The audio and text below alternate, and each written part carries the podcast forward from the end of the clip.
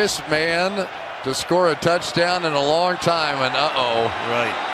So here we go, episode number Nine. number nine, and let me tell you, JB, I'm a little.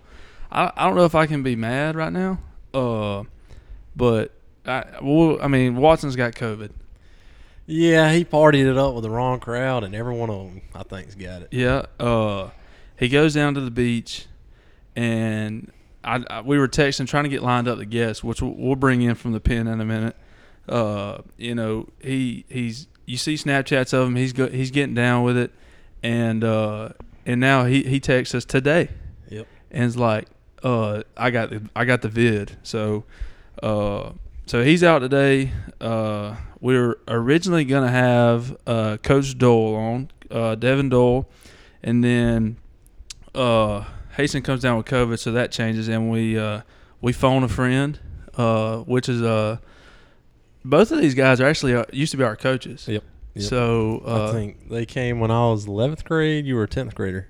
Tenth, yeah. Yeah, it was 10th. So we got we got Devon Doyle and Brandon Howard. Yeah. Uh, and like I said, they used to be our coaches. Coach Doyle was the what? You were receivers coach, DB's coach. DBs and special team. DB special teams, and Coach Howard.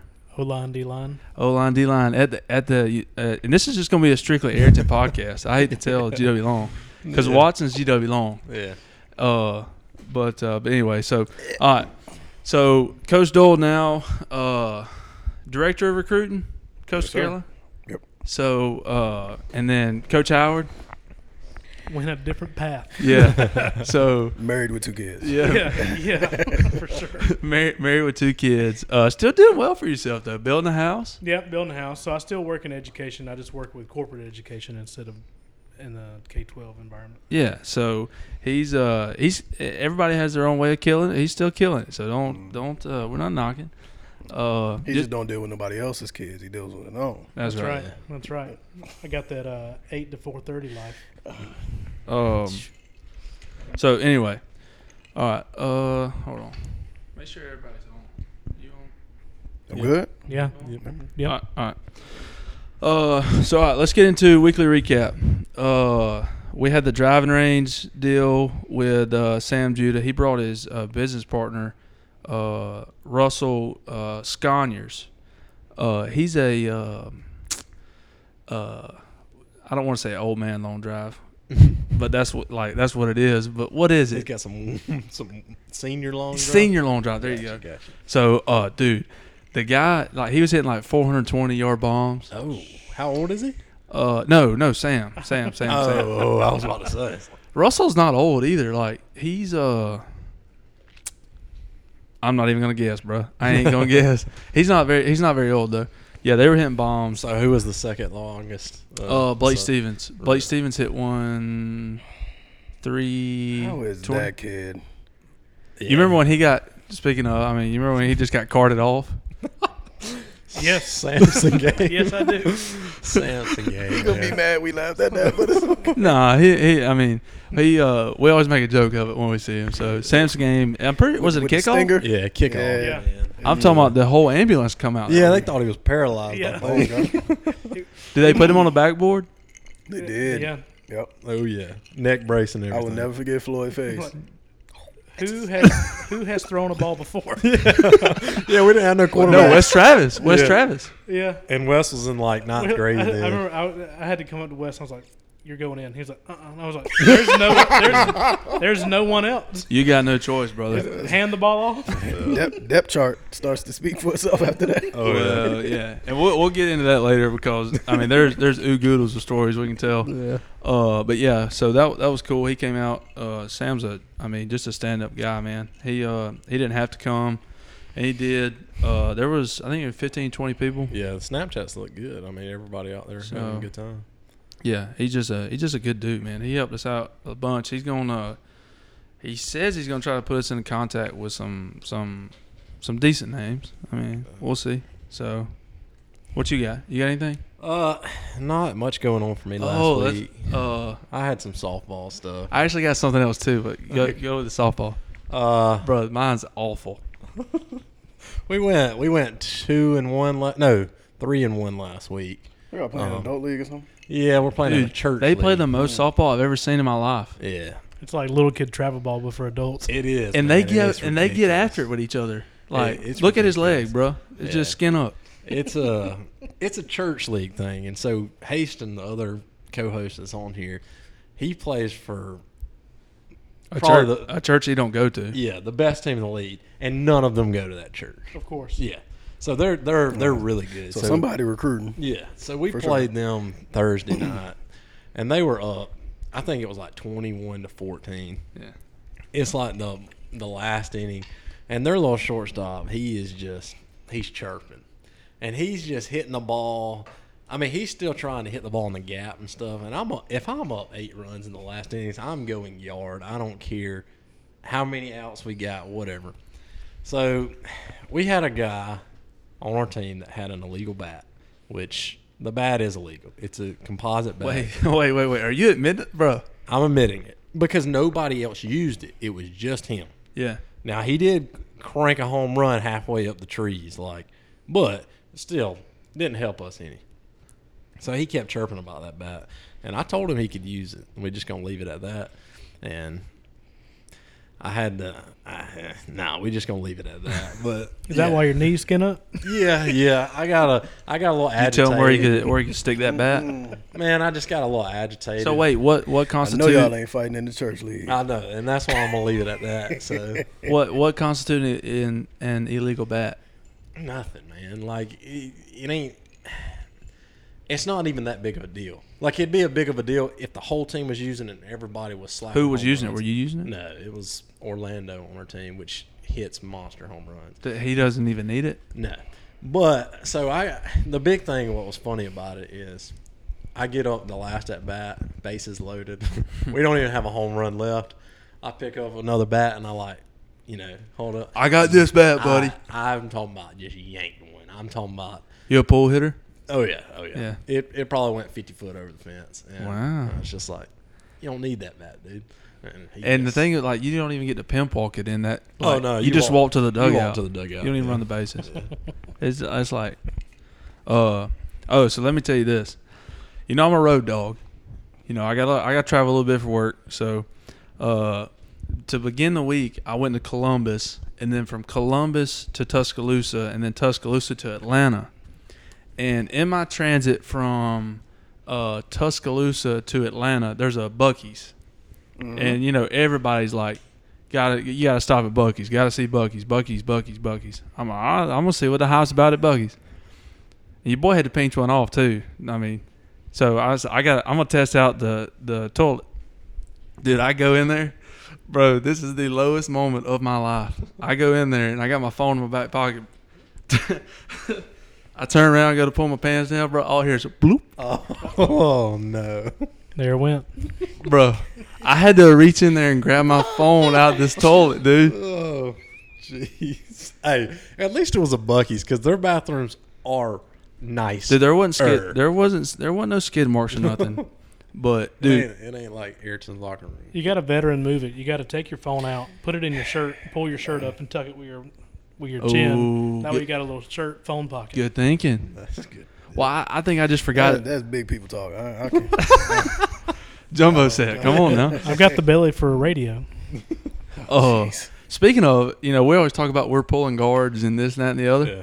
How about Coach Howard in high school? Well, you wasn't a pulling guard, but you were a center, right? I was a center until my senior year. I hurt my thumb on my snapping hand, and I had to move to pulling guard Okay, so there you go. That's, Yeah. We got a real pulling guard on. Uh, in the but, flesh. but anyways, that was like, it was more like I don't know if you've ever had to reach in the toilet to grab something out. It's just like the worst feeling in the world. And uh, was your work phone?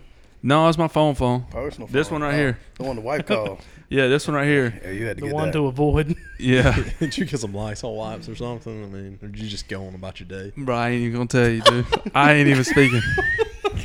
The real veteran move would have been to go across the road and take a dump at uh, Bass Pro. Is that across the road? It's across the road from Buc-ee's. Okay, I didn't. I mean, Just for dude, your, for when, your I, entertainment. when I tell you that I was just, Y'all know where bathroom stops at. You on- got on to. road trips. you got to, Big boys got to. yeah. But dude, I, once it, Rest area. Nah. Yeah, actually, that's the worst place. I was trying to say. Actually, you don't like rest areas. Not compared to Bass Pro Shop.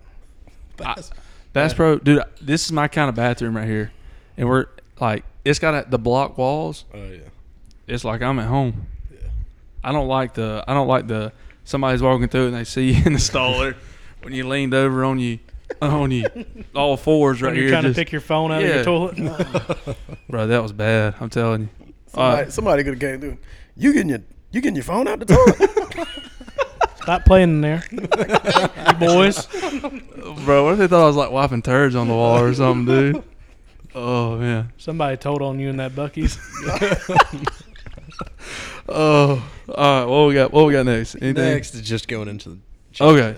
All right. So let's uh let's let's talk. Who who do we want to start on first, AB? We want to start start on Coach Doyle or we want to start on Coach Howard? I mean, we can shoot out on both, but yeah, we can start with Coach Doyle. You got a question to fire?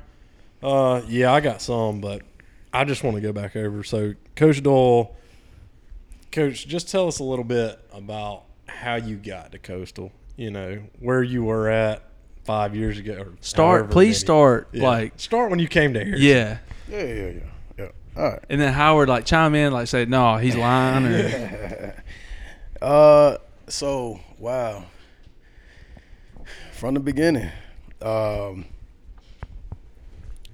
originally been- from from I'm- Virginia, I'm right? From Virginia, yep. Born, born and raised there. Kind of just wanted to jump out. Raised by a single father, wanted to get out of the nest, so found my way to Troy. That's a whole story in itself. We just, we just gonna start. yeah. We met on right. day one. Like orientation or something? Orientation. Or something like that. Yeah. Yeah.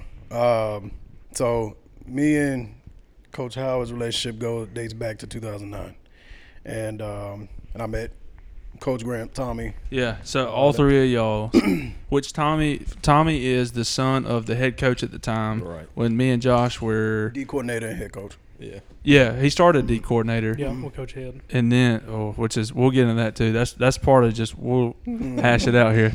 But anyways, Um, so I think in the process, coaching had never been really on my mind as um, like like after playing and stuff like that. So um, I know Coach Howard, you were doing internship hours. Yep. doing internship hours over there. Yeah. And I think one of the days, like, just Tommy was living with us too, and he came back and was like, "Hey, we're just driving down, going conditioning and workouts or something like that." And I think I went with y'all one day to watch, and then um, out outside of that, Coach Coach Graham had pulled me over and was like, "You sh- you sh- you sure you don't want to coach? You don't want to get into this?" And you know, I kind of like my immediate response the first the first go was like, "No."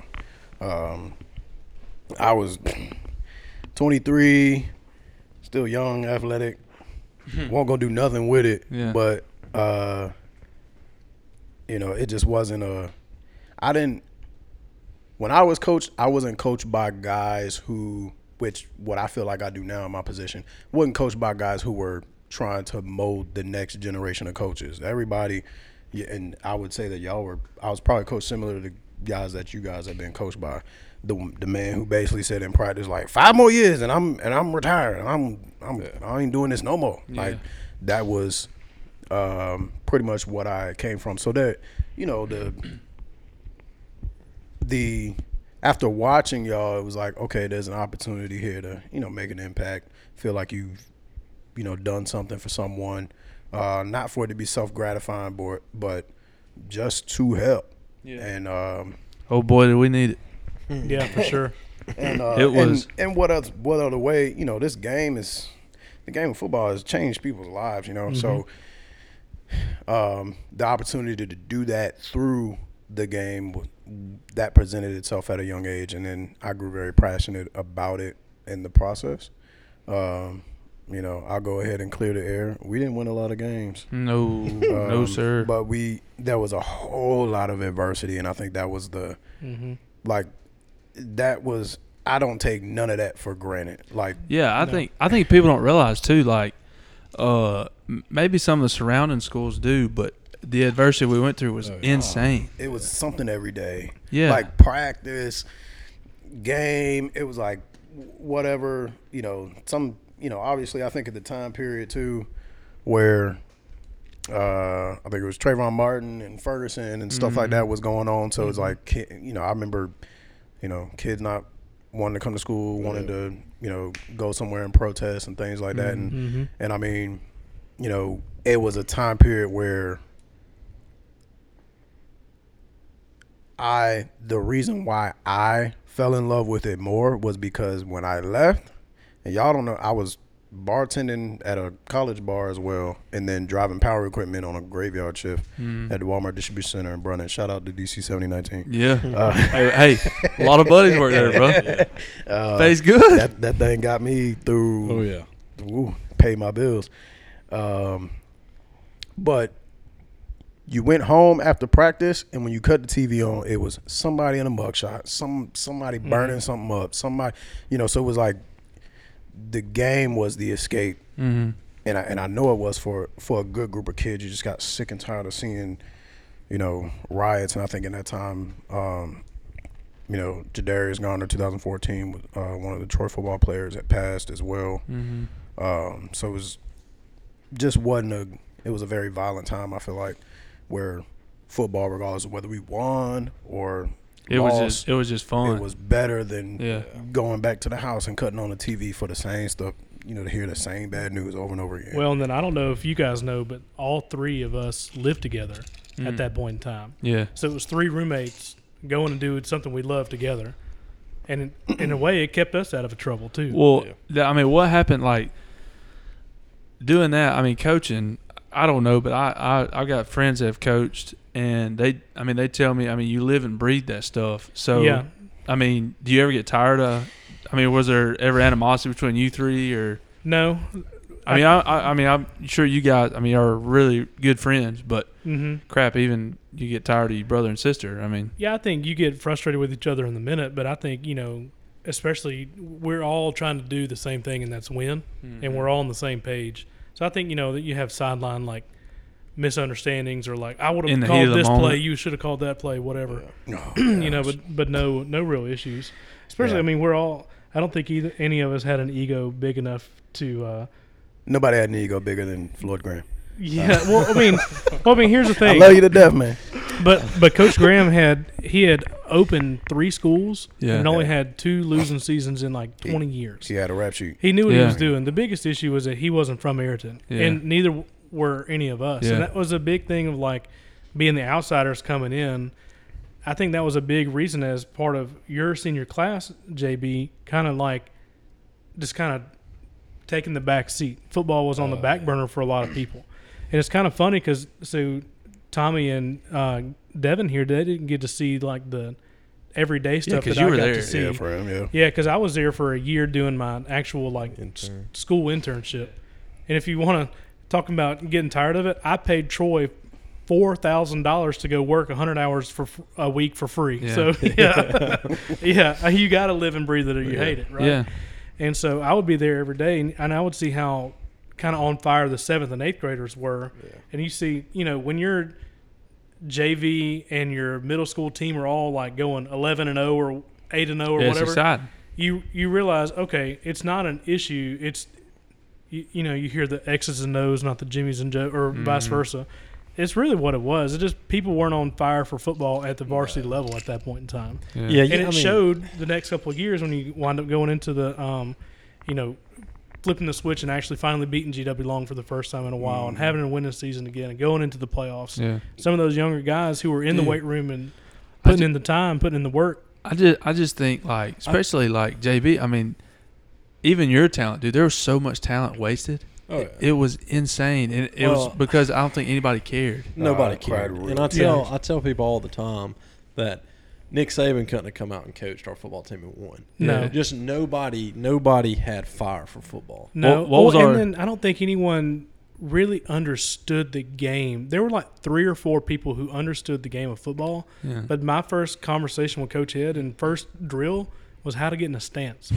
Oh, and this yeah. is tenth and eleventh grade Oh, football yeah, players, went and we there. relied on these people to start. We, did, we Yeah. had to go back to like Yeah. You talking not even fundamentals. Well, It's dude, like oh, our- your, your starter kit. Yeah, I Yeah. remember like when you were talking about route tree stuff, like and worked through. Never heard of it, dude. Yeah. Tell Darius to run a slant. Yeah, like, tell him, tell hey, tell CJ to run a backside post. Yeah. Shout out to Coach Head. I love Hey, Coach Coach Head. Head we knew- gonna run it. And then we gonna Head- run it again, and then we gonna throw it. Play action pass. Coach Head won football games with people who knew about football and wanted to win and didn't care how they Yeah, won. Yeah. Oh, yeah. dude, they play. Hand the ball to this person and they're gonna they're gonna win. That's how Coach Head won. dude, when games. when he would be like, uh, I'll never forget Josh coming to the huddle, and like I don't know, I was standing beside him and Coach Ed whenever whenever Coach Ed would like be giving a play, and it was like a quarterback power. We ran it like four times in a row. yeah, lined up in the same formation, Mhm. same side of the hash. I mean, we're just we're Mhm. we're right back at them. And Josh comes to the huddle. He said, "Nah, bro, we swapping that to the other Mhm. side or something." And yeah. we would run it. I think you run a touchdown. Yeah, I, I did that one time. I flipped the play. Well, that's your fault being six four whatever Uh, pounds at quarterback, and every, Yeah. or your linemen are half the size Yeah, of that. so my senior year, I was 6'2", 205, 210, and my right guard was about six Jared foot Allen. one Yeah. sixty five. If that. maybe, maybe. Yeah, Jared- it was tough. Boy, we Oh, had Jared to get was it. tough. When he also talk played about, DN. You talk about coming from. It, it was a different. I was about to say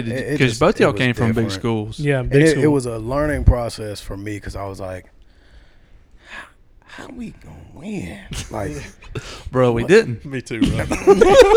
well, I mean, here's the thing. You know what's crazy is how many how many drop yards did you have your senior year? Oh, Jamie? Hey, boy. easy now. I try not to Easy, think bro. about I, that hey yo, stuff, bro. real talk. I remember that highlight tape because you would have to, you cut have it to, off. you Cut 'em before you it have dropped. to cut as soon as they but the drop thing, the I mean, but but think of that. Like, if you have fifteen hundred yards of drop passes in eight games, Oh yeah. think of the difference in fourteen more points a game where we could have been. oh yeah. You know, mean, at least And that's being very conservative.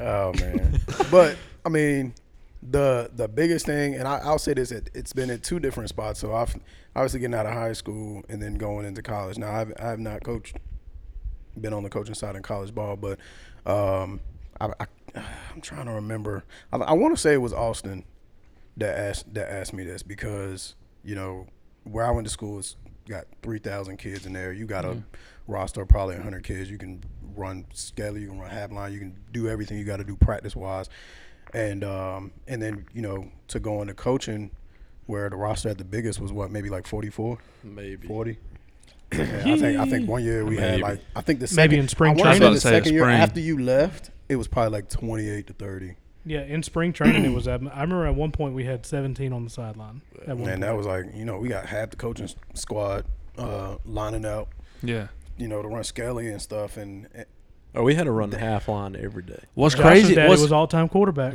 yeah. What's crazy is, dude, we were like numb to that stuff. Like it's Oh, just another Yeah. day. And that, but Yeah. but see the thing, I think I swear it was awesome when he asked. Once I started to realize, like after that first hand, um, it might it was probably the Jamboree game when you got hurt.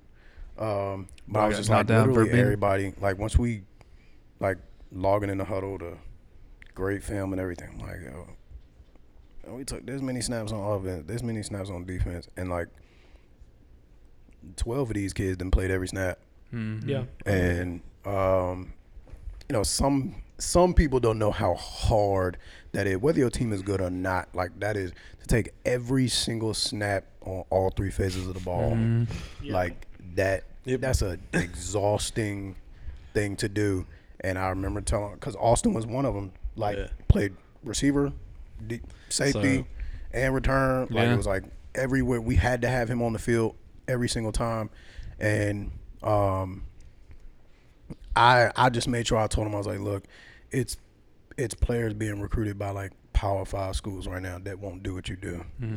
They won't do it, and they got they got the next man next to them is just as talented as him, and they won't Really? do it. They are fast, athletic. Football IQ is there. They won't play on both sides of the ball. They'll probably look at a coach and be like, Psh, "Defense? Yeah. They playing defense." Why is that You just? know, They're just.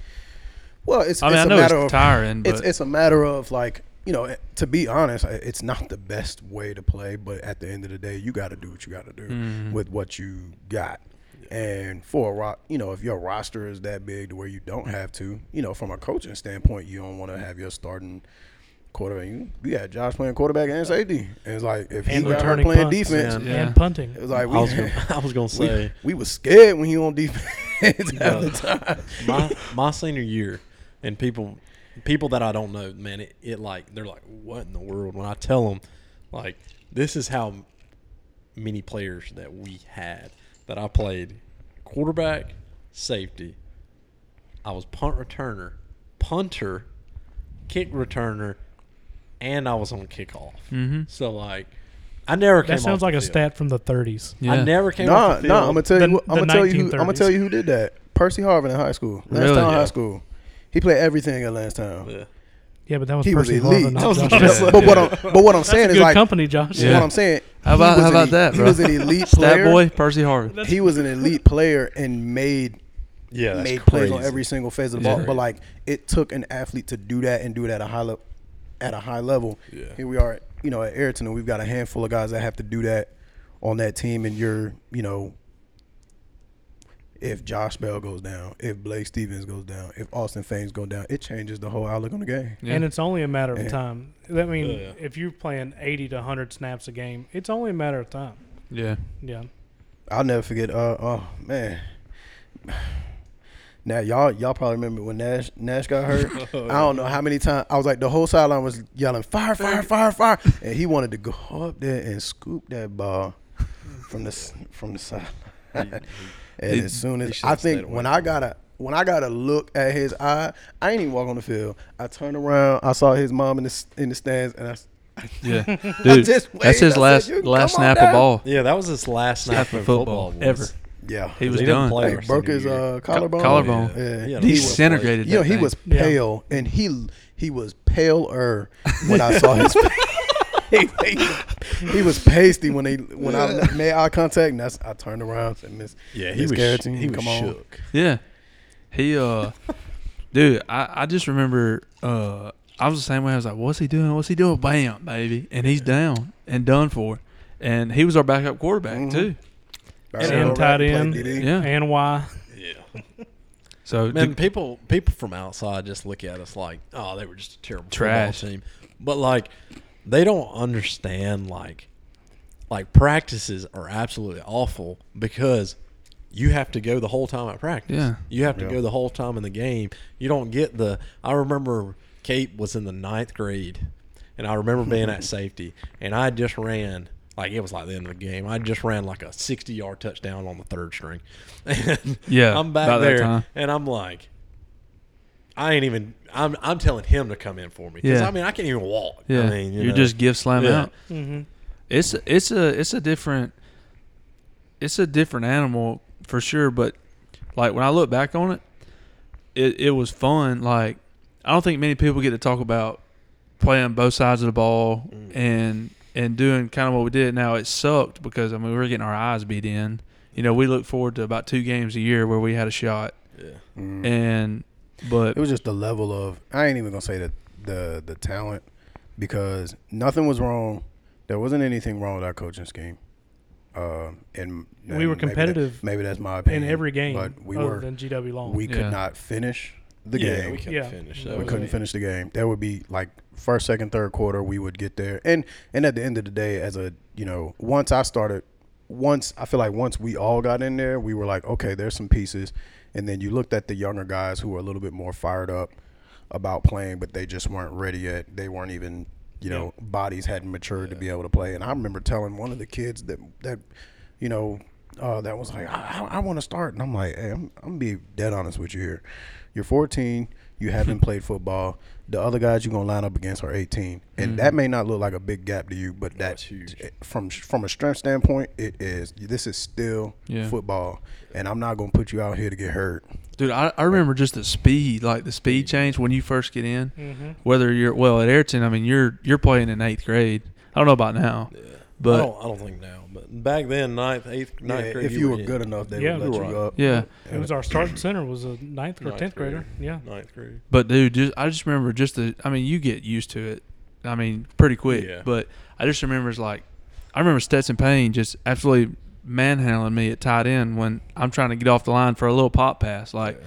and he he's a walk down backer on you know to press me down there. I'm like, what I mean, what do I do? Right. You know. I So think, I think a lot of people look back at our team's coaching staff and say, uh, we didn't have a good coaching staff because we had more success mm-hmm. when Afterwards. I, was about to mm-hmm. say they had more Afterwards. success afterwards, but they also had, we also had more success when I was just in the shotgun running around like crazy. Well, they mm. don't see that as oh, that's what we should be doing. Well, that doesn't. That's not supposed to happen. Right. Yeah. You know what I mean? Like Yeah.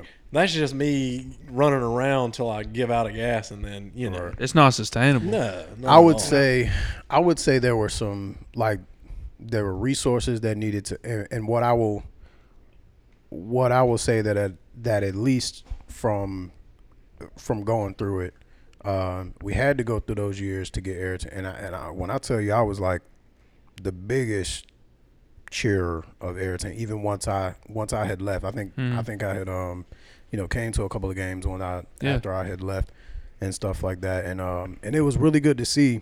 But the foundation was laid. And, and the reason why I say the foundation got laid in order for them to have the years that they had afterwards is because it was the younger guys that were seeing that when we were there, and those were the ones that ended up being, you know, the guys that that were toting the rock once you guys had, once you guys had um you know graduated and went on, and then uh from a resource standpoint, you know, updating the weight room, bro. Yeah. uh, Their you jerseys. know, I remember pulling. I remember Yeah. pulling out. We pulled like I think it was the first year. Like we pulled this old five man sled out of the woods. Yep. Like We didn't have Yeah. a, we It didn't have a nuts. shed out there to in hold my the mind, I was like, it wasn't Yeah. even light up to code. Like I was like, And bro, somebody you cut gotta- this to get well, and staph you've infection. think like of, of being from Ariton. It's hard to dethrone Coach Head, especially if he was Oh, your facts. coach. yeah. Yeah. Not not from a football standpoint, but from a personal standpoint, standpoint. from Yeah. a legacy standpoint, and just from a he's what a great individual. Yeah, you know yeah, what I mean. yeah. Couldn't find And- a better man. And you needed mm-hmm. someone from the outside to come in and kind of him understand that this is a coach in waiting kind of thing, and it's not someone that he knows his entire family. Yeah. like it was not Josh Herring who took over or whoever, Yeah. right? So you needed Coach Graham to come in to help pull in some of those kind of like out, outside resources and say, hey, look, we, we could do X, Y, and Z. We could do Yeah. this, that, and the other. And it's like, think of all the stuff that happened, like with the weight room, with we got Dude, all new pads. I remember new- the y'all new remember the water trough. Oh, yeah. Uh, we didn't even have one. we didn't had have the- water we trough, had the yeah, yeah, we had the uh, the, the pipe. PVC pop on Yeah, the PV we end. holes did, in it. Yeah, we did Yeah. have the holes in the PVC. Y'all pipe. bought and then Ooh. y'all brought in the the coolers. the water water mules. boy. And that just water like, That you know, literally changed my life. Yeah. Yeah, that it's, was it's just little things like that that you get an outsider's perspective on, Yeah. and then you know things happen how they happen, and then I would I would on. say that the uh, the scheme the scheme definitely because we were in the we were in that process of like we were the in my opinion I feel like we were the first. Is that me? No, that's that's on there. Um, I feel like I- That's that's what happens, bro. When you run a Mac, dude. Yeah. I feel like we were part of the first staff that was trying to modernize what was being done. at Mhm. Ariton. Definitely. um, and that and there's always going to be a resistance with that. And at the end of the day, I, I like I embraced Ariton. I feel like they embraced Mhm. me being there. I, never, I always came in contact with you know whether it was you know pregame meal or Mhm. if I came down for you know some sort of fundraising event or something like that or something for another sport like watching a basketball game Yeah. or something like that. That everyone was always welcoming. Um, obviously, you know when you when you lose, everyone is going to have an opinion. But to watch the years where they were went to the playoffs and stuff like that, the whole scheme it was Oh, yeah. way modernized. It was it was not like at the end of the day, we you can't play power football when your O lineman is is six foot one sixty five, Mm-hmm. and and that's you know I do know Floyd wanted to switch. He was like, yo, we got to go this this power. Running the ball all the time is like we we gonna drop like flies. Like we have to spread the ball Dude. out, get change the scheme of of doing things, try to trick people into Mhm. you know, and I, and I, and And you can't run the spread successfully if you don't know what a route tree is. Facts. Or can't right? catch So it's the like ball. we had to. You got to set those things, and there was a great foundation laid in the years that you guys were there. It's just unfortunate that you were at the tail end. we Well, it- we didn't See, I had the same thing at. Dothan High. So I had four head coaches in four years at Dothan High, and my last year was Coach White, who then wound up being very successful at Dothan and moving on. But it's like you've got to come in and have a. It's like you know, in college, it's like I'm coming in with someone else's recruits. Yeah. You know, it's like if you're coming in, you're getting hired in the spring. You don't really have a, a whole lot of time to change everything about a program. Yeah. And then you know, a year and a half, two years, you know, it doesn't really make it, especially in a scenario where you have 30 players. Yeah. You know, Dude, I, I think y'all are overstretching the 30 players, dude. I think so too. I, Like- I, only, there- at I know one year I had 17. yeah, and that, And then, uh, dude, we were By- at a practice. the There was the year. nine, bro. Yeah. There was nine at a practice. I remember that. Yeah. Because I mean, we got some injured, but yeah. yeah. I mean- well, how many people quit going into was it? It was your Yeah, senior because we year, would right? Yeah. after the you know usually your first game you would have your roster would look one way, and then Oh yeah. Mhm. after somebody don't play or somebody parent upset or something like that, and now Yeah. you're down I, five. I definitely think though when y'all got there, it definitely modernized some because like I had no idea, and it's crazy to think because now you can look back on like Derrick Henry's Hudl and stuff, but I had no idea what Hudl was. Right. dude, Yeah. no idea. Uh, And Yeah. dude, we it was brought- we brought- awesome I when you could make your own days. highlight tapes. I remember that. yeah, like Hudl changed everything. Right. like me and my dad used to sit there and make YouTube highlights and Yeah. stuff. Like, Yeah. off of VHS. Yeah, they were still driving to go swap VHS tapes Yeah. with people when Well, we got there. I wore my Like with other coaches. year. Really? yeah, instead of just changing Hudls. Yeah, wasn't there was an issue with getting Verbenas, and somebody had to go out like halfway. Yeah, I 'cause don't from think Ariton up Verbena there- had Verbena didn't have Hudl? Hudl. no. Yeah, So but- someone had to drive like. But north we were Montgomery always to- that team before that. Yeah, before that. Yeah, it's like, dude, these guys. So my 10th grade Bro, year, these bums. my purple 18 jersey was the same jersey that James Edmonds wore Mm-hmm. when Oh, he man. was a senior, and he graduated in like 08. 08? Yeah. yeah, like Bro, That's my guy. so let's think. So, so the 40 jersey, Ty Tyler wore it. So Yeah. we're, I was the third generation 40. Like, it went Ty, Nate, Hagler, and then me. yeah, Like, a jersey shouldn't make it three generations, no, bro. No, not at all. That's like what? That's Boy, what, 12 man- years? When them Mhm. helmets went to uh, Oh, yeah. reconditioning for for license And half purposes, of I our was half of our and half of helmets them didn't. come back. I don't know if you. I know the shoulder pads didn't Half either. of our helmets didn't get passed. And that's what We got new buy. shoulder pads. I we got- remember. I, I remember the first thing coming in. Coach Graham did. I walked in there with my shoulder pads on, and he's like, "What do you have on?" we didn't even know there was positional shoulder pads. and I'm like, "I don't know, Right. Coach. This is what they gave me." You didn't he's have like, bumper weights. Yeah, Yeah. you, got to get yeah, fitted. yeah, exactly. Y'all oh, And had this is the stuff that metal, the public didn't rusted see. metal. Oh, yeah. And Yeah. doesn't understand. We out here trying to make y'all do. Dude, we would like you couldn't wear a white T-shirt to work out in, 'Cause you'd like be in the all morning. rusty. Yeah, Rusty. you're Right. rusted. Yeah. See, and this is the stuff that the people who weren't there, they didn't see all this. I'm like, there's so much more going on than playing football right Yeah, Yeah. And but it's definitely turned, dude. Oh, I mean, man. like they got we got state of the art facilities. And Yeah. that's That's- the that's, that's- the best thing. That's good. Like Yeah. I be, you know, I, I went to see your dad the last time I was here in uh, in spring break, but the one, I guess, going to his house, I didn't drive back to school, but but I've seen, um, I've had a you know a couple of friends that have ever that have been in the area and they'll send me, you know, a snap or something like that, and, mm-hmm. and I know it looks you know completely different, but I'm.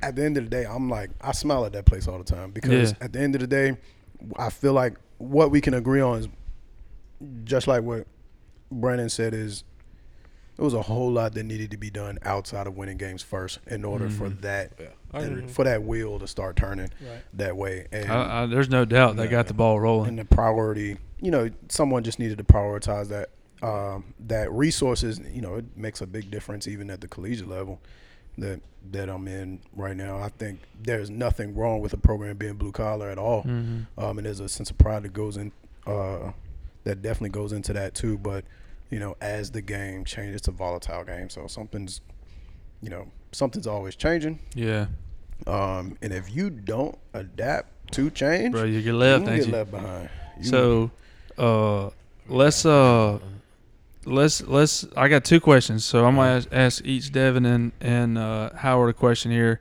and then, we'll wrap up the Ariton deal.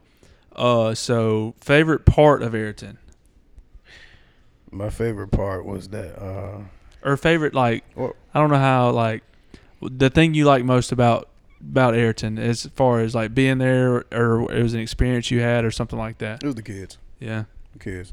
Um, like I and I I feel like I've been that way. I come from a big family, but a lot of us are, you know, I'm I'm actually from a cousin standpoint, I'm one of the last. My, A lot of my cousins are way older than me, you know, fifties, forties, and stuff like that.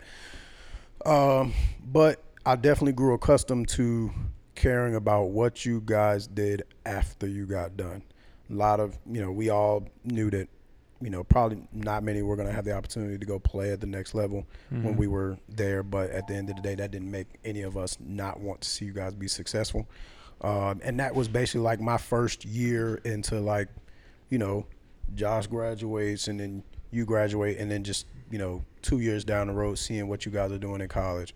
Uh, find I know, I know I had a stop. Boy, it was like a thunderstorm or something like that. When it was in it. Auburn, was and I and or I something. pulled over and we went and ate, you know, at some sub place I think or something like that. And that that was just stuff like that was really good. I think I bumped into Zane Baker a couple of times. Yeah. One time at the movie theater. Um, it, it it was bittersweet to see that like okay you grew into what we thought you were gonna grow into you just did it after high school Yeah, yeah, You know, exactly. not not many people know. Like when Devon left Ariton, he went to Troy, and you know he was like the main reason I even played football. Because I mean, I Oh, remember boy, I tried sit- to keep you in it I remember sitting down in the office, man, in the gym down there, and he was like, "Listen, I want you to play it. You know, you can do it." And I know this sounds terrible because it just makes me a bad teammate back then. But I had got so tired of losing, I just didn't care about football anymore. Yeah. Yeah. I hated football. I had a sour taste for football. So, but he was the reason why I got to Troy. Why, why I, you know, of course it didn't work endless, out. Them but- endless talks with uh with, with Robin, Yeah, for yeah, sure. yeah. But you know, my goal, the reason why I kept saying that, which is because I could tell that you had just been footballed out because of losses. Yeah. and I was just like, this ain't gonna, you know. Now the one thing I did tell you, I, I told you that living at home and then trying to do fall camp. You won't did. go- You did. I tell you, I said That was you gonna be here from five o'clock to to nine, 10 I remember p.m. leaving the house. I'd leave the house about 4.30, 5 o'clock, and I'd get home about 10.30 and do it all over again. I remember And seeing it- you like it- it come by, me. and I and called he you. told me he did. I'd He be at the like, hobo like after we get off practice or something, Yeah. and I'm like, bro, what's he? Because that's when you're on the expedition. Yeah. Josh could be rolling by, but it'd be late, man. Yeah, that that uh, you, I, I'll let you, I'll let you play on all three phases of the ball on, in high school over that. Yeah. You're trying Yeah. to do some fall, Oh, yeah, some that was- college fall camp. That was tough. You know, living living 30 minutes down the road. You know that is a, it's a different animal. But you know everything, everything happens for a reason. But I would definitely say that the the kids were the best uh, the best part for me because at the end of the day, you know, and I'll, I'll go ahead and tell like I had never it um, I had heard the stories just from my my family and stuff when they the older ones that went to school, but you know y'all Ariton paddling at school and stuff. Y'all are some of the most obedient children I'd ever worked around Yeah. um, and and that was, you know, at the end of the day, you, you were gonna try hard. You was gonna do what you was told. Not a lot of kids. We, I don't feel like we had that many that that ever got out of line. Was and you know everybody had a good heart. And they had to roll if they if Yeah. they did. Other than other than obvi- the obvious answer of you know the keeping up with you guys Yeah. and the kids and stuff like that, I think the community of Ariton cares a lot about the school. Oh yeah. Yeah. you know, doubt. and that was a that was a big thing. And you know, any anything we ever heard out of negativity was because they cared and they Mhm. wanted Yeah. to see the program and everybody else be successful. So, I think that that for me on top of you know the your answer, I, I like that one. Yeah. So what? So that was your favorite. Your favorite uh, thing about Ariton. What was the least favorite thing about Ariton? Ooh, I got mine. Fire it. Let's go.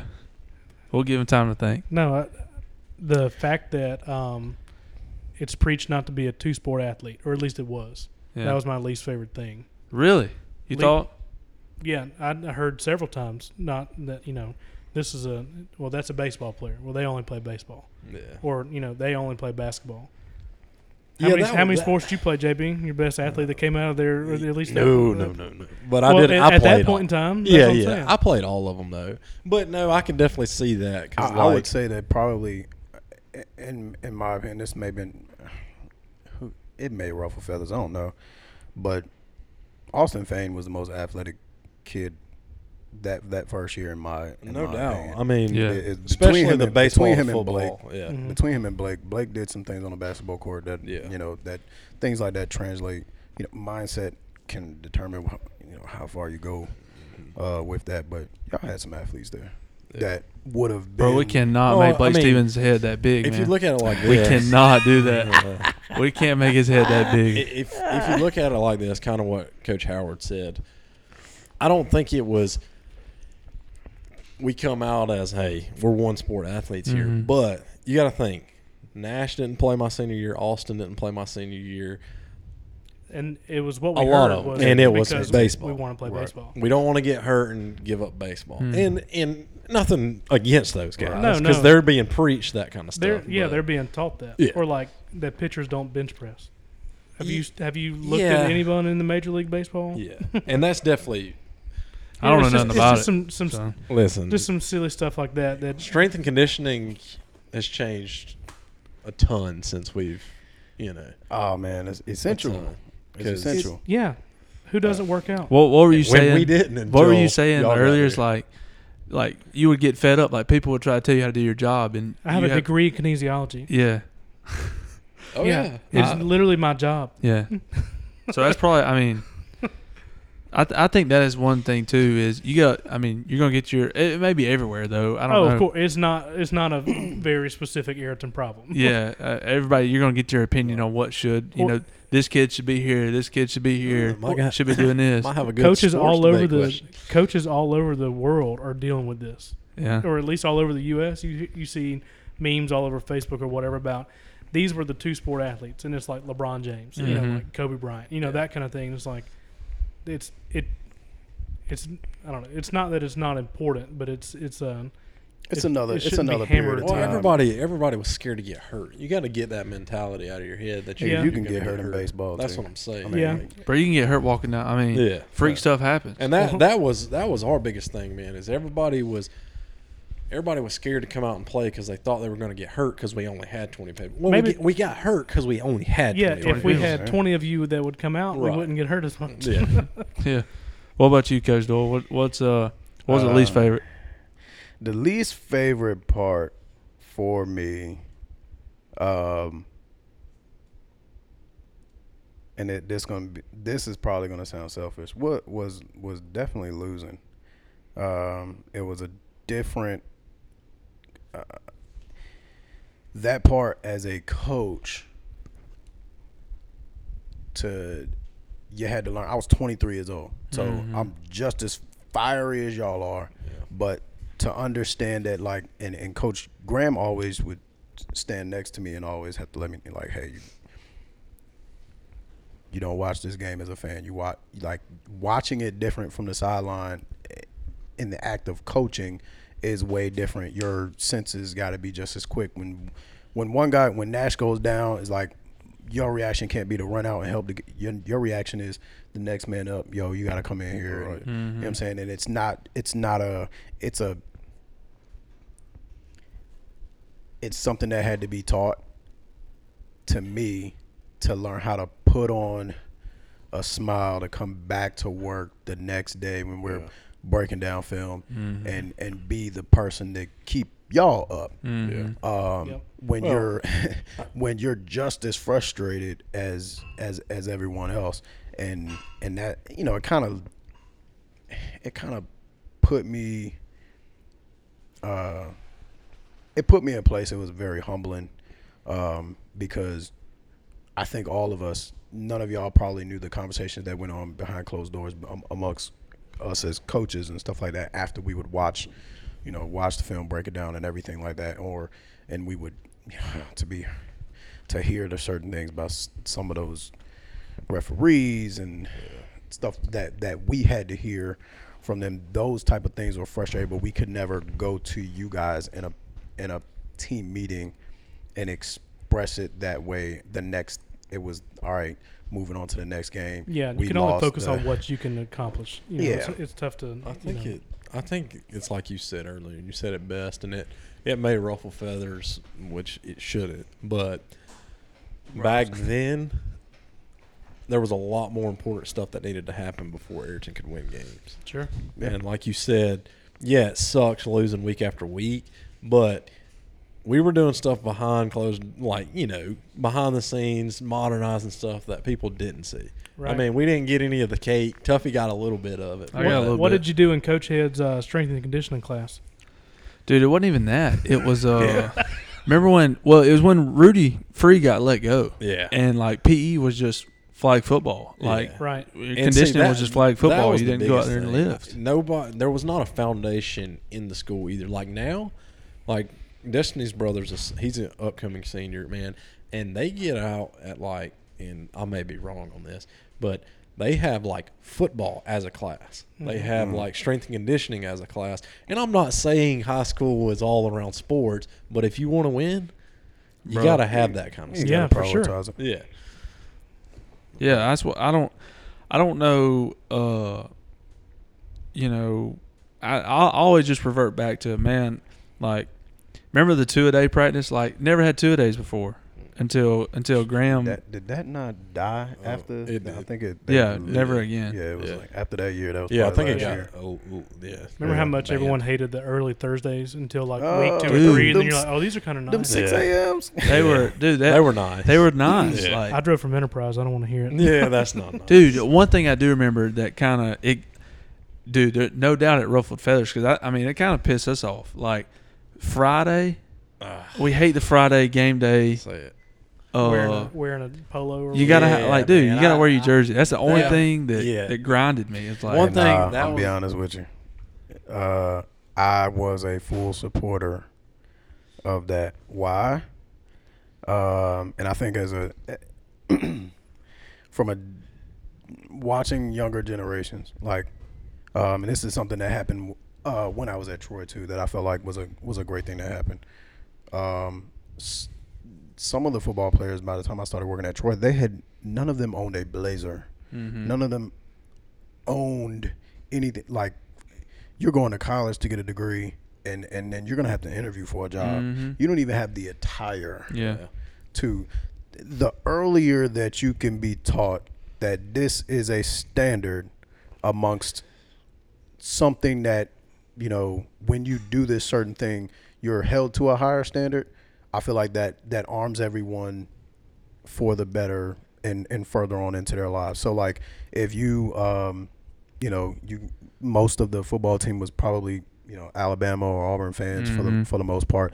Is like they put on it's it's probably somebody complaining but like po- pre-game those guys are in a suit a tie and a Mhm. blazer and sitting in an airplane and at the end of the day in my opinion if you complaining about that to go to go do a job it, it's what you represent Mhm. It- what what are you trying to you know you don't ever want anyone to you don't want to give anyone the space it's not about uh, what's comfortable and stuff like you don't want to give anyone outside of all of the sacrifices that you make to be able to play this game. You don't want to give anyone the space to judge you and think any less of you than professional. Really? See, that's the but that's like the next level mindset that I mean, we I mean, in high school you're not thinking, you know No what I doubt. mean? and that and that's true And I But- think he had a good. I think Floyd had a good Oh, theory. I think yeah. it was because it's like. But, dude, never nothing you gotta th- you gotta think wanted about the schools that he was at previously, that's where what he I'm was putting, Yeah. where there was Division One athletes going. Well, to, and we could have uh, nicer pregame shirts than like Dollar General stitched on a. Yeah, it goes down to your forearms. yeah, Dude, I don't care. There's nothing better, dude, than No, walking there's not. walking Them things Friday and No, and I wish I could change that. You know, like, you're I mean, my senior year, I didn't get to wear it at all, so I don't have. It. And any we had just got new pictures. jerseys, dude. Yeah. You're you're thinking like, bro, I'm gonna wear this undershirt Yeah. with this on Friday. not for y'all I'm to gonna- spill some some red sauce in the lunchroom. I'm gonna walk in there, bro. This girl, like, ah, hell, I'm gonna even give it to my girl or something like that. Where you know, hell, That's what he was worried about. Well, he like- worried about y'all tearing it up. I think one of the conversations was was you know who else was wearing their jerseys to school? The Pee Wee kids, because we're a K twelve school, and it's like, no, we're gonna wear some, we're gonna wear some polos. dude. I just remember that. I was like, dude, this sucks, dude. Like, we're walking in. I would see pictures like, bro, we walking in a Pepper's looking like inmates, dude. We all look the same. yeah, Everyone's sad. yeah. uh, No, my, my least favorite thing about back then, man, was playing a game on Friday night, and and everybody knows Oh this. my I would God. Saturday morning. absolutely be just beat to death after a game. I'd be beat. what about death. them cheese dogs, Dude, Saturday morning rolling around, we had to go do yoga up there, and I can't even walk. dude? But man. I like, I, I wish I remember some of the yoga stuff we did so I could do it now. Oh, I'm so yeah. You feel so much better. I yeah. used to leave early on them Saturdays to go to go work at Walmart distribution Yeah. center. Really? I remember that. It used to be the worst day for me because I I come through there smiling after a, that. That's why I say the loss because to me it was like all right, um, after this game we get home. What is it? Probably 11, Yeah. 11 o'clock. You know, you tired. I might be leaving to go bar. Y'all even talk about football like after that? Come on. After the- at that at point, After the 11? game? Yeah. Oh yeah, we take Yeah. that stuff Well, all the way that home. and then watch film. I mean, the nice thing, at least when, when I got Tommy and Devon to tag along, is I got to share gas money at that point in time because it was just me to start with. Yeah. Yeah. the Saturdays I had to go by myself every time because then I was leaving to go to Brundidge. Yeah. But um, and it, I mean that was, it's like all right, I'm gonna wake up, come in here. It's gonna be hot and humid. Y'all walking in looking like zombies. We all Mhm. Floyd probably the only one up, gassed off a cup of coffee or Yeah. something like that. Yeah. And Dude, he was always Uh, just. Yeah. Yeah. What about Tommy, dude? Tommy, was wired, Hey, shout out to Tommy. Good guy, but crazy. crazy. Crazy. Dude, we always thought he was buck wild. I'm like- talking about. Hey, But it's so and funny I know, 'cause I wish he could. I be know he was trying to instill good weightlifting habits because we had zero. Dude. but Right. man, You talking about this back squat? no, I'm talking about that time we were all in there benching and we were warming up with the bar, and dude, he lost it talking about needing a spotter. Spotter, yeah. And man, and and like I said, he was just Right. trying to teach us good habits, but he had had a bad day or something because he lost, it, man. And we and ever ran- since then, it didn't matter what he did. He was crazy. Yeah. he was crazy from then on out. Yeah. Good dude though. I mean, I love him to death. Yeah. I, I love you know even after uh, uh, I remember when I got hurt. Uh, what game was it? I got hurt Geneva late. County. Uh, the coach Graham called me the next day. He's like, "How you all right? You know, with this, that, and other." So, I mean, couldn't find a better. I mean, a better coach, better guy. I, I always, even after he left, when it, I think he went to Carroll, didn't he? After yeah. Was it Carroll first? and Nah, he went to Abbeville first. Abbeville first. Yeah, Did he? Abbeville. He's bounced around. He was there, and then what? Carroll, Charles. Even then, dude, Third I would- Carroll. he would something like text me. He would text me all the time how I was doing all this and that. Geneva. So that. Yeah, something like that. He's at Enterprise now, but he's not coaching. Yeah. He's not coaching. No, I think he's just doing driver's ed. I think he's When I kind tell you, I seen him. toasting into I retirement. seen him during Yeah. spring break, and I walked in there, and I and he was like, "Guess what?" I hung it up, and I was like, "So you you retired?" He was like, "Oh, I'm still teaching. I don't coach." He's like, "I just," and I was. There were times where I would be like, because he, you know, he's a very passionate guy, um, and there's guys that are that are needed like that t- t- to be a head coach, for sure. Um, I worried about, um, and and I'll go ahead and I'll go ahead and speak on this. Um, so much passion is in, is involved in that in that game, and uh, God rest his soul. Fred Moore is a friend of mine who, you know, y'all don't y'all don't know this, but we went to college at Troy with each other, and then um, when I got the job at Coastal, um, he had reached out to me, and I was kind of I I had been verbally offered the job, but COVID year like couldn't come sign contract and all that Mhm. kind of stuff. So I was in limbo a little bit. Um, Fred had called me and was like, "Man, my wife's you know moving up to you know Northern Virginia area, and I've got I'm trying to take my first job." Um, he was like, "It's between Woodbridge and Suitland High School, and Woodbridge is where I went to school at." So I told him like, "Boy, don't you don't you go to Suitland High up there in DC? That's not not where you want to be." So I I told him Woodbridge, but just I always worried about what the game would do to Coach Graham Yeah. because how passionate he was. Like I Mhm. was always scared. I was like, "Yo, buddy, gonna Kirk can have a heart attack on the sideline." Yeah. and, and um, Dude, he did care so much, He did. He really he did. was ev- every single little detail mattered so much hmm to him, but it has to like in order for you to be good, like I feel like it has to be that way. And those are like little details that I feel like there's always a everyone's not built to be a head coach. Yeah. Right.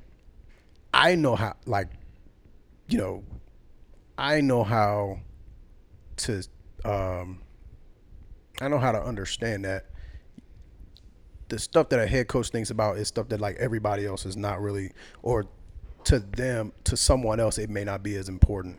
Mhm. Um but to a head coach like that's their their brain ticks that way. Yeah. Uh well, you also got to think of where. So, Stat Boy Bill, this could be a, a double check me on this. So he grew up in Montgomery, went to Lee High School under Mhm. Spence McCracken, who won game upon game. I think he's the winningest coach in the state. Hmm. Won it, Spence McCracken, yeah, bro. What a name. What's cracking lacking, bro? won won a ton of stuff at Opelika when I was in school. I mean, was still coaching when I was in school, right? Really? And then I want to say they didn't lose a game the entire time he was at Robert E. Lee High School. Floyd did. Right. It's something like that. I think they won four Mm. state championships in Yeah. a row. Wow. So he's he's emulating what he knows. Yeah. You know what I mean? And I think that was the same thing for Tommy. They they won a state championship at Daphne. Yeah. They were big time. I mean, they were playing on ESPN. Mm. You know what I mean? And then so it's like you're emulating success, Yeah. and it's like that's just you. It's You kind of like to see what Yeah, you what, so- what what you know. How how hard is it on the coaching side? Like, how do you deal with people in the stands? I mean, um, especially our year. I mean, we're losing. There's not many people in the stands, so I mean, you can hear them plain as Yeah, day. yeah, yeah. So I mean, how do you deal, or how did you guys deal with? There were there were I, I'll I'll speak on this.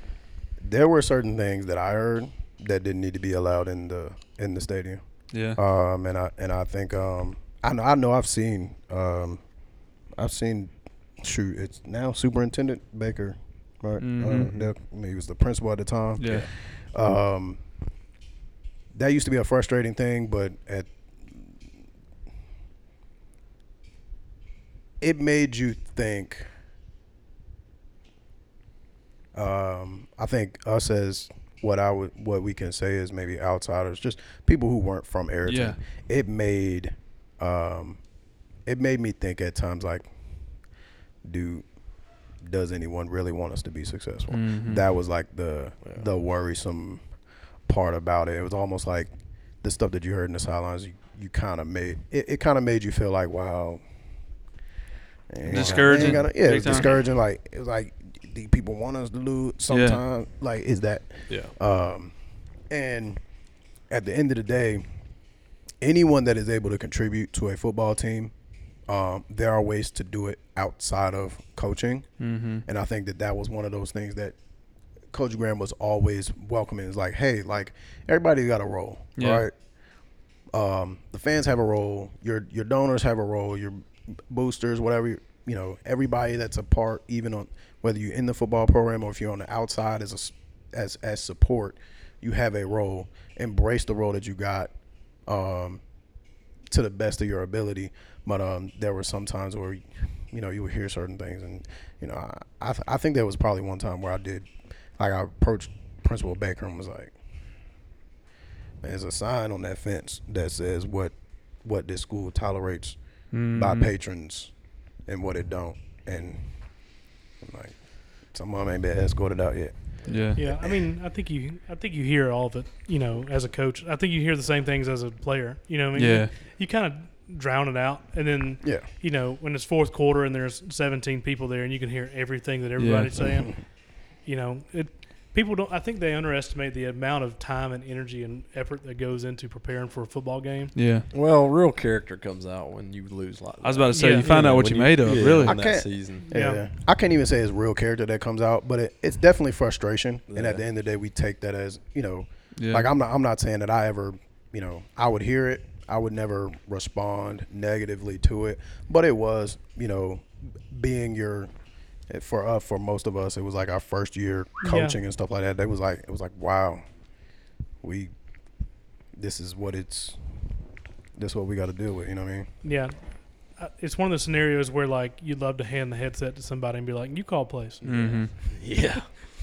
yeah, that's tough. Yeah.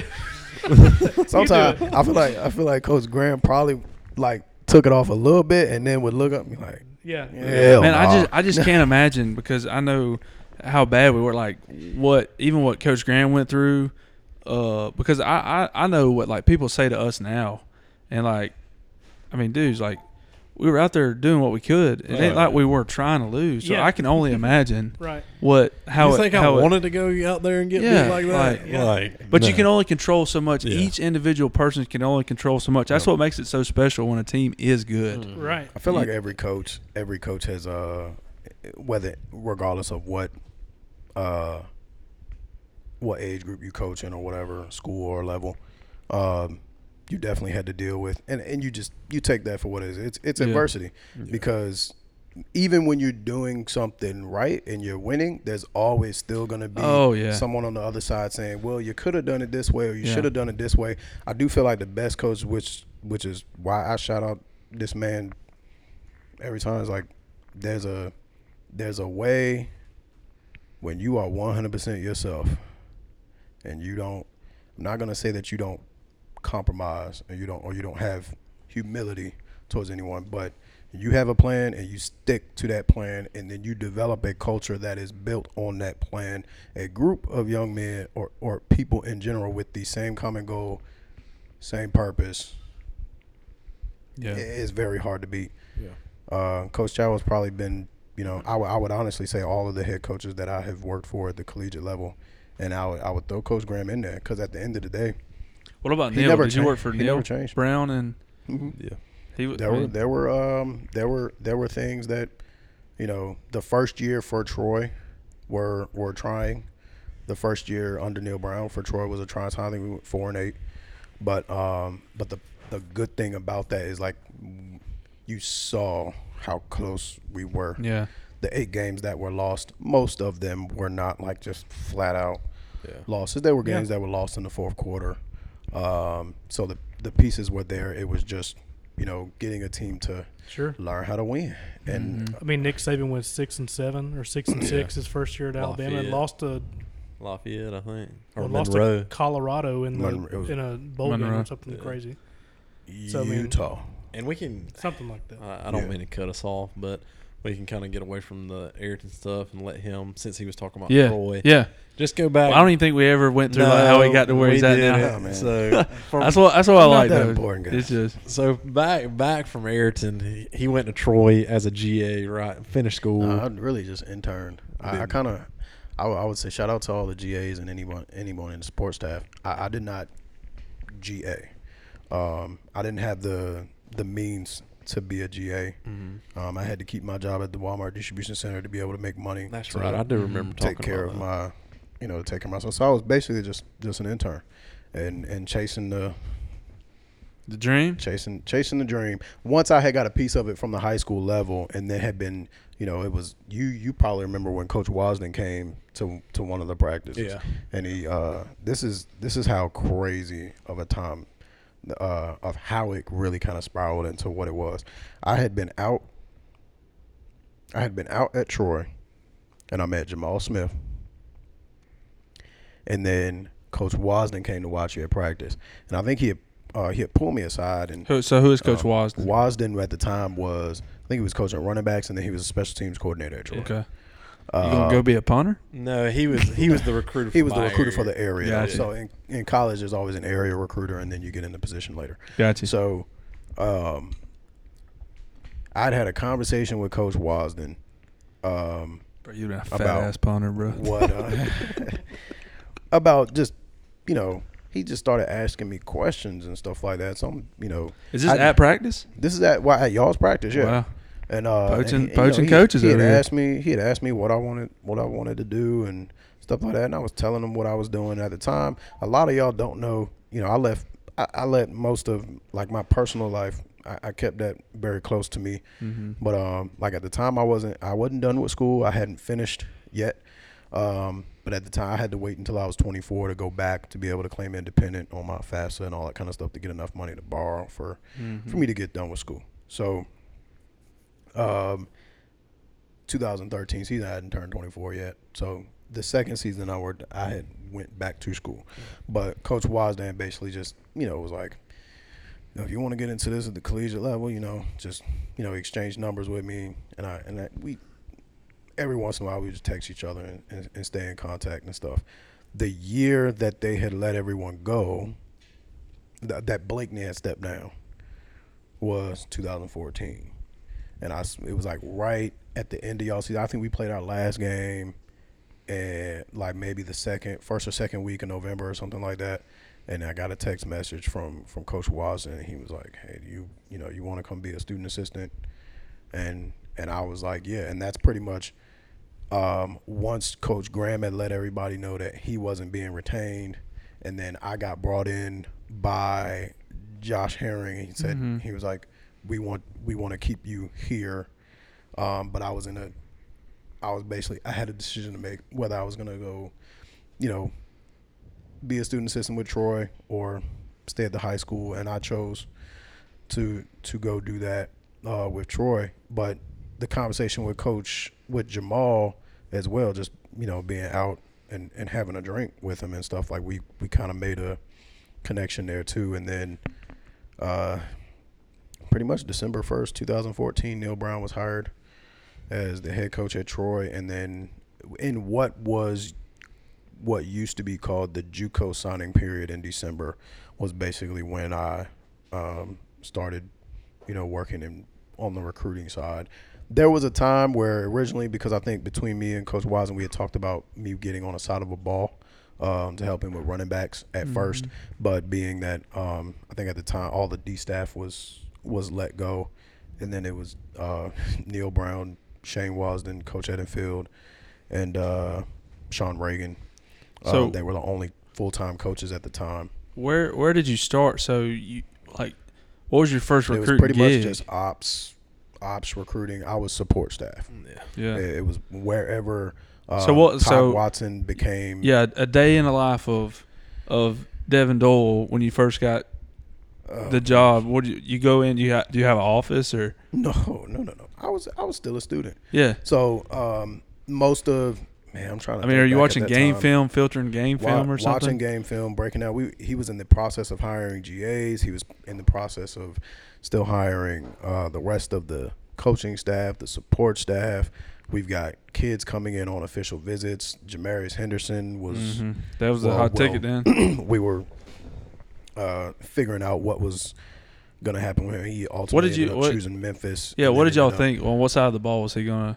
Jamarius? Yeah, well, y'all That was a gonna running back. running man. back. That was a running back. Now at the end of the day, he rushed for like I think it was it was it was like thirty three hundred yards, forty four touchdowns, and had one hundred eighty eight tackles. That's Insane, yeah. That's like Yeah. Josh Bell stats. Dude, And- he I remember he won he won like uh linebacker of the year and, running back of the yeah, year. Yeah, Yeah, he was he like was, he Mr. was legit. Mr. Football runner up to what was uh, the running back that ended up going to Auburn. Uh, Kerryon? Carry on Yeah. Johnson. Yep. Yeah. And, and but in my eyes, I was like, you, whew, that's You think he, you think different. well, I ain't gonna ask that. That's kind that's like an outsider question on on his opinion to go to Memphis. Like, was Memphis a good fit for him? You think, just or you think it I- played into his downfall? Like, I feel like I Memphis know. wasn't a if he goes to a more structured school or uh or is Memphis a great program? Mem- Memphis was winning. at that time they were Memphis winning. winning. yeah, I know, I know, but Yeah, I get what you're saying. Yeah. what was his down? Well, I mean, he came back to Troy. He just couldn't Yeah. stay out of trouble. I don't think, or something. I don't know. That's that's not uh that's not my play because I, I I definitely took. That's him. what I'm that, That was like that was like little bro. yeah, Um, I am proud of who, for y'all don't know that he's he's serving the country now. Oh, really? In the military. Yeah, Shout out to him then. Uh, uh, you know, everybody has. There's there's there. I think the biggest thing from the game, it's gonna end. When is the only question. Mm, if you are playing it, when it ends is is the only thing. When you get to that moment, you know when. Mhm. Um, as long as you learn as much from it as you can, you can still turn it into a success story. So, yeah. did he? Uh, did Jamarius ended up end up, you know, being a, a storied collegiate football player? No, but he learned everything from football that he was supposed to. He got his Gotcha. college, he got his degree, Yeah. and and now he's serving the country. Yeah. Cool. So where I, I kind of went on a tangent there when, because I just remember him being dude. He was the guy. He was. He was a stud and and he'll be one of the greatest running backs to ever. In I'm Alabama, pretty sure in Alabama high school history. state record, yeah. right? yeah. No, the Jaylen Waddle kid broke it. The next, or not Jalen Jaylen Waddle. Waddle. Uh, Jalen, that kid from Daleville. Oh, they He got rushed for 400 like- yards a game. He rushed for like forty five hundred. White. Yeah, Yeah. Jalen White. Yeah. Where did he go? Uh, somewhere in Florida, didn't he? Mm, No, I think it was like I'm not even gonna say because we played them. Who was, Was it? it Lafayette? I think it No. was Georgia State. Georgia. St- n- Southern. Georgia Southern. Uh, He might still be there. I don't know. I don't know. He, he was good too. No, he was legit. You don't know. We don't know if he's still there. But yeah, Uh, so all right, so you're you're GA or not a GA? Um, and recruit. basically an intern student assistant. Um, I I I did um, between Smooth and Todd Watson. Shout out to Todd. That's a you know great, great great man that I that I came in contact with. Lucky, um, lucky too. Um, he he took. I would say he took me under his wing, uh, but between Brian uh, Brian Bennett Todd Watson, Jamal Smith, I pretty much became their their right hand man. I did whatever I was asked mm-hmm. um, from a recruiting standpoint.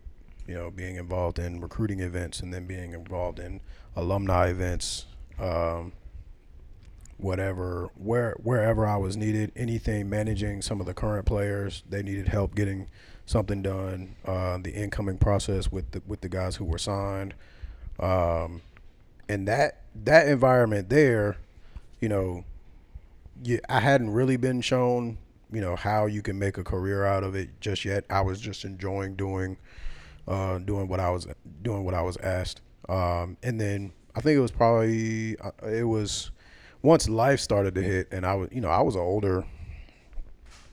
I was older than most of the guys who were probably support. Well, I can't actually I can't take that say that because some of the GAs were older than me. Um, but you started to come in contact with everyone making sacrifices to get into that collegiate football world. Yeah.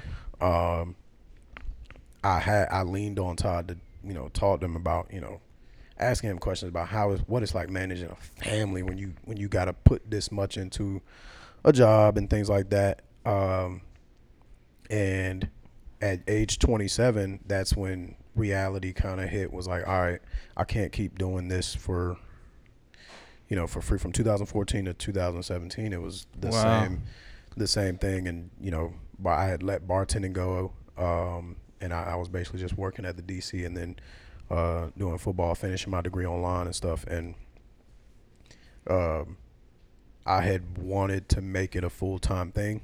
Didn't get the first opportunity or the opportunity when I wanted it to be, and I stepped away. So the 17 season that uh, you know Troy beat LSU and and stuff like that, like I was away um, from that, and I was uh, like a manager in training at the Walmart distribution center, miserable as I don't know what. Yeah. Like, and, and um, that was my, like my from coaching all the way up until then. That was the first time I had stepped away from the game, and it was gut wrenching that like I, I started to miss it, and I felt like something that was was missing in my life. Um, January 2018.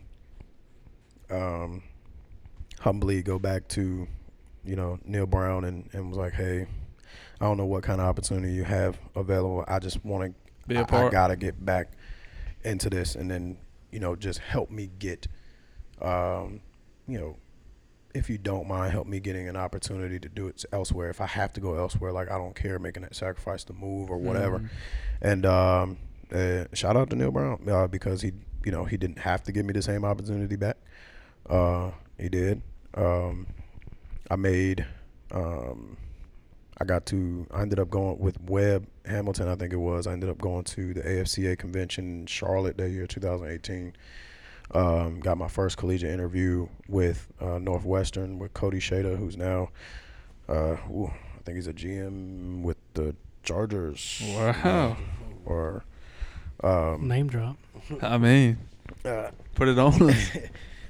Um, but all in all, the people, what ended up becoming my way of getting an opportunity was everyone when I was chasing it, everyone that I stayed in contact with, that I met, we were all in the same, in the same situation. Brian mm-hmm. Payton, who's director of recruiting commu- communication for Northwestern, like we all met each other chasing it, and now we've all ascended to where we where we were trying to get or where we thought mm-hmm. we were going to be in the next couple years. You just had to stay with it. The the sacrifice in there's there are some who have the fast track into um, you know, skipping levels and stuff like that, but the majority of us, anybody who's ever been a head coach at in the collegiate level, they've been at the school that you weren't getting paid much. Yeah. You probably had to wear many hats and stuff like that. Um, that uh, my stepsister was diagnosed with ovarian cancer in March, and I got an email from Justin Anderson at UVA, and that's I was, I was like going home, Yeah. and so University of Virginia was my first paid job in college football, recruiting regional scout, paid twenty two thousand dollars.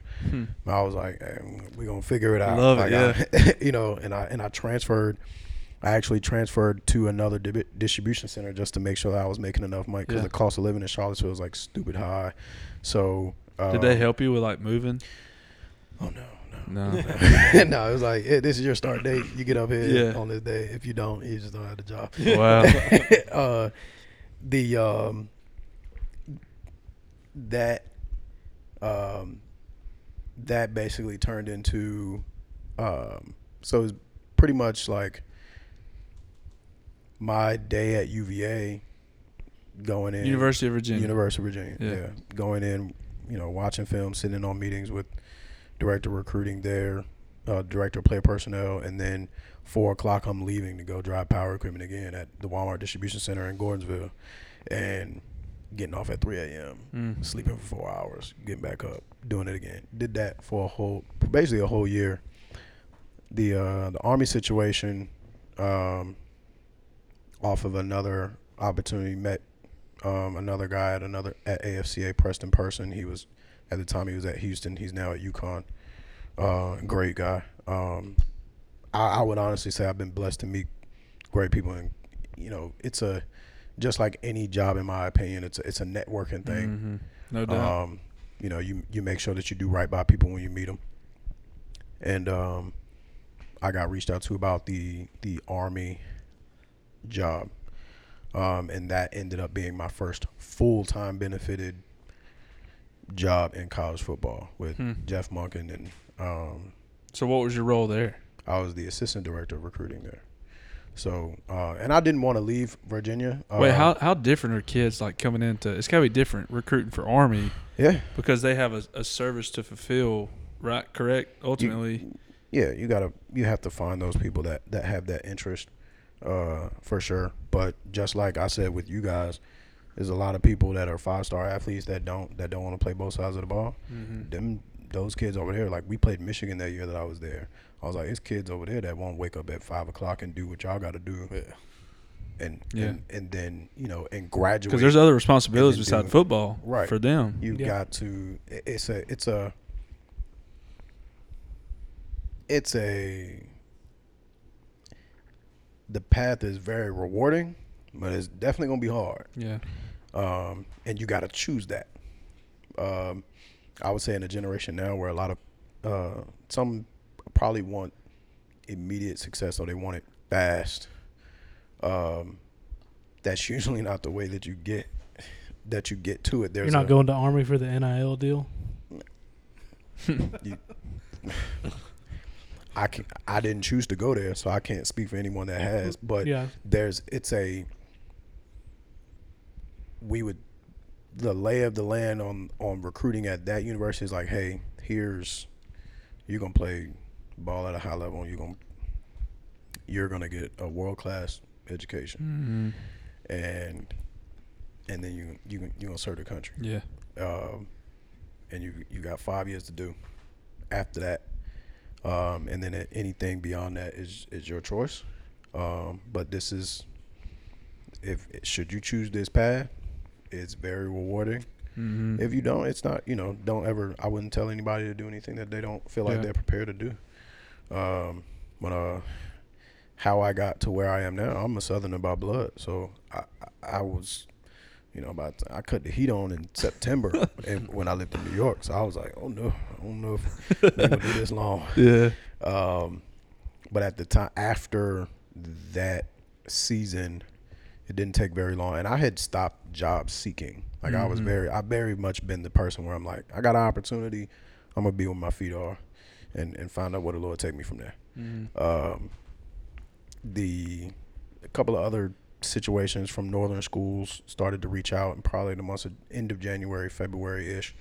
Um, my phone call with Jamey Chadwell was one that had me sold before I'd ever got offered the job. It was it was what I it was what I was wanting. I got I got asked who I am as a person uh, in that interview by the head coach. Uh, it was a phone interview, Yeah. and you know he I think I think his words truly were like, you know, you wouldn't be on this phone call if you wasn't qualified, but I, I don't care about what you've done at any other school prior.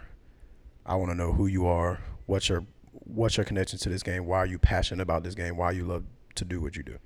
And um my my first opportunity getting it into getting my first pay job uh I gave college ball up and then my first getting UVA was after like I didn't know what was going to happen to my stepsister when she got cancer. Yeah. The timing of me getting that job at UVA said everything to me.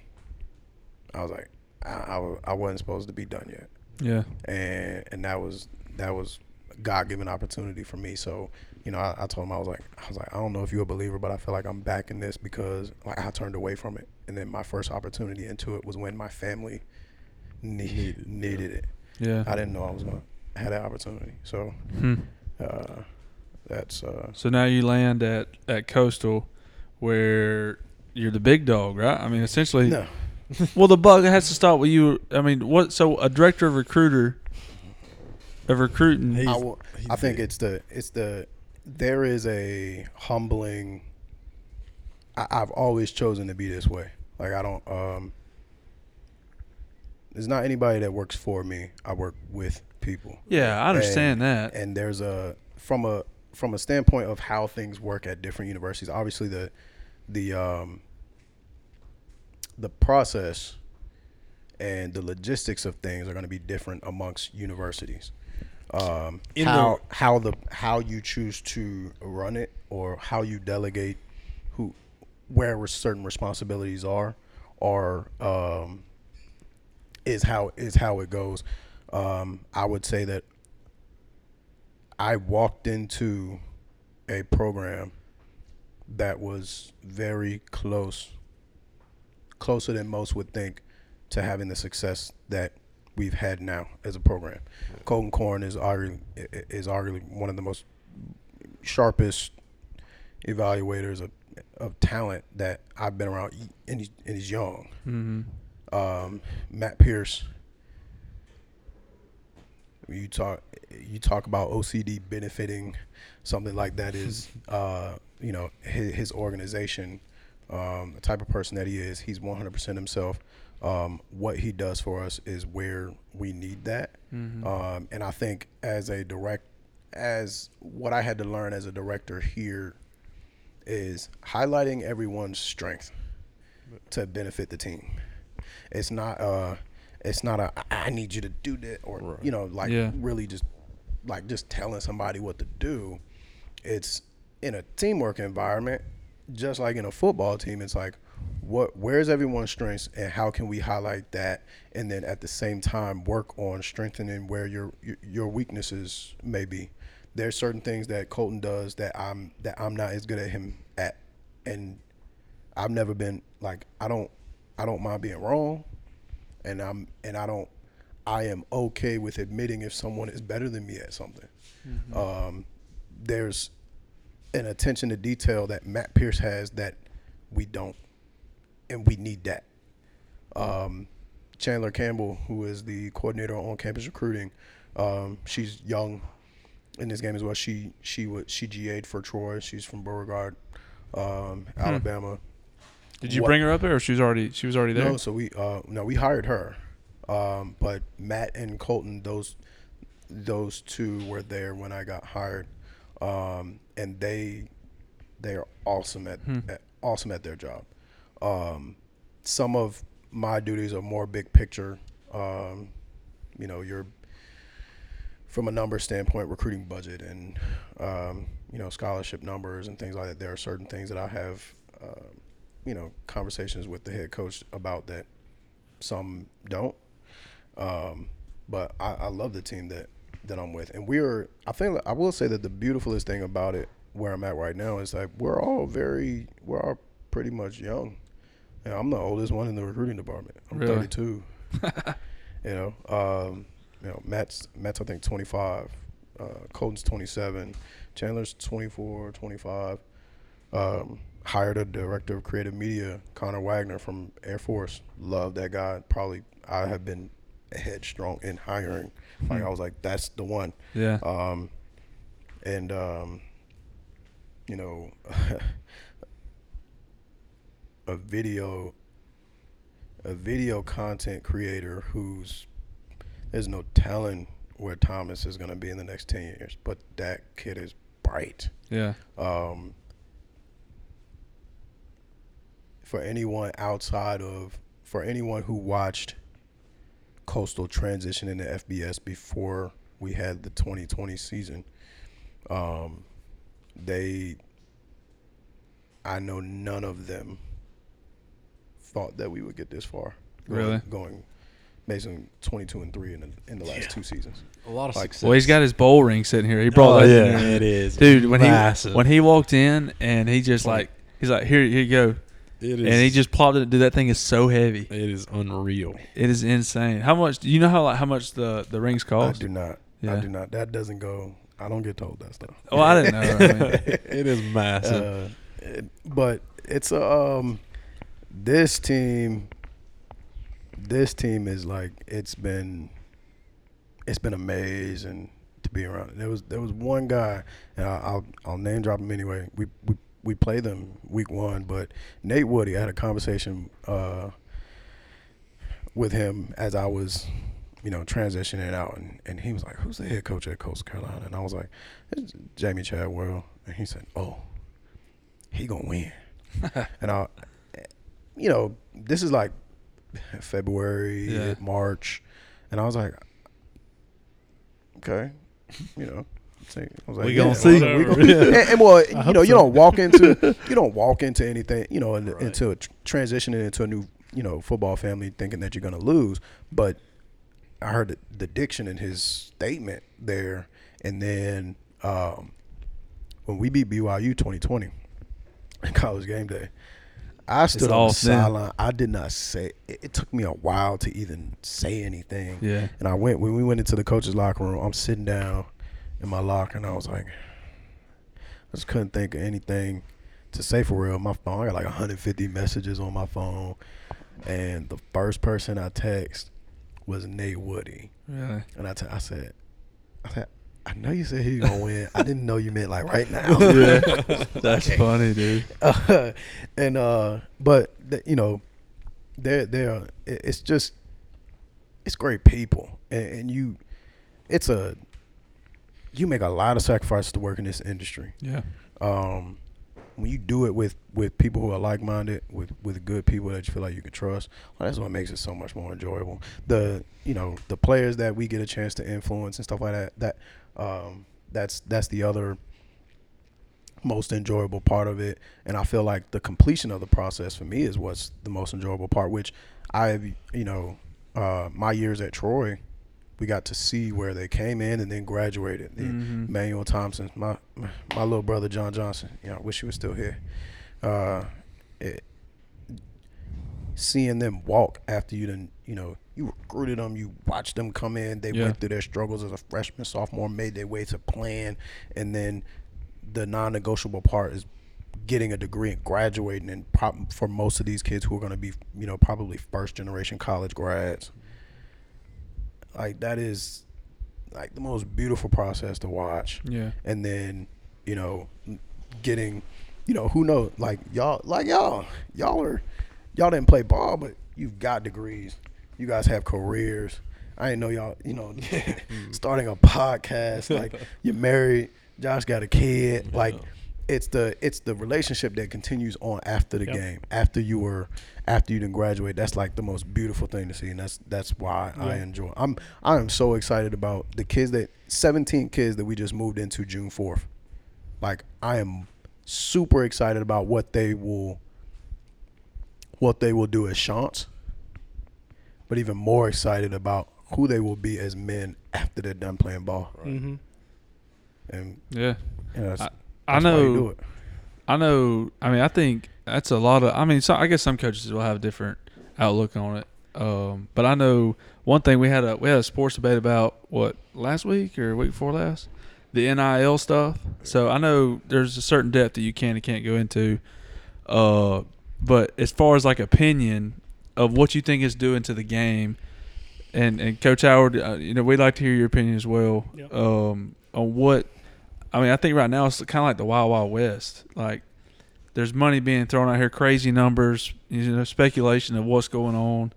Uh, so just overall opinion on what you think it's doing to the game, what it's done, and kind of where we're headed.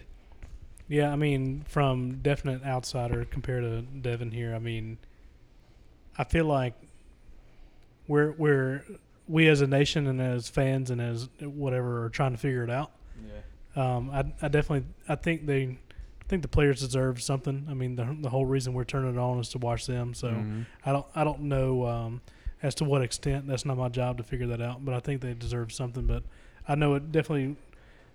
I mean, not to speak for them, but I, I feel like it, it definitely makes it harder as uh, a non Power Five. You would uh, think, anyway. Yeah, you know, hey, I don't know what we can offer you compared to you know Bama or Ole Miss or whatever. Texas, but- Texas is flinging yeah, that, you know, so slinging that money. it's just it's just tough to Texas you know and USC. Well, you know that, that's just you know I don't I don't know. Yeah, you know, I well, don't know that's the what- inside outs. we don't either. I, I like I like it to an extent. What is um, I when it, Miami was playing everybody a, a base rate of like 50 G's or something Yeah. like that. I, I, I don't know. It's, but I, I mean, like, we just we can't have uh, you know a guy who is in recruiting. We got to ask him about the NIL. I mean, you have to. Our our listeners would would crucify us if we didn't. I'm happy that NIL is here. The education of how to utilize it is now becomes very important. Yeah. Um, that's and that's our what I can say is that's CCU's approach. At the end of the day, there's there's money out there for those who gain those opportunities. Um, there is there is something to learn with how to make sure that you are um, managing it the right way.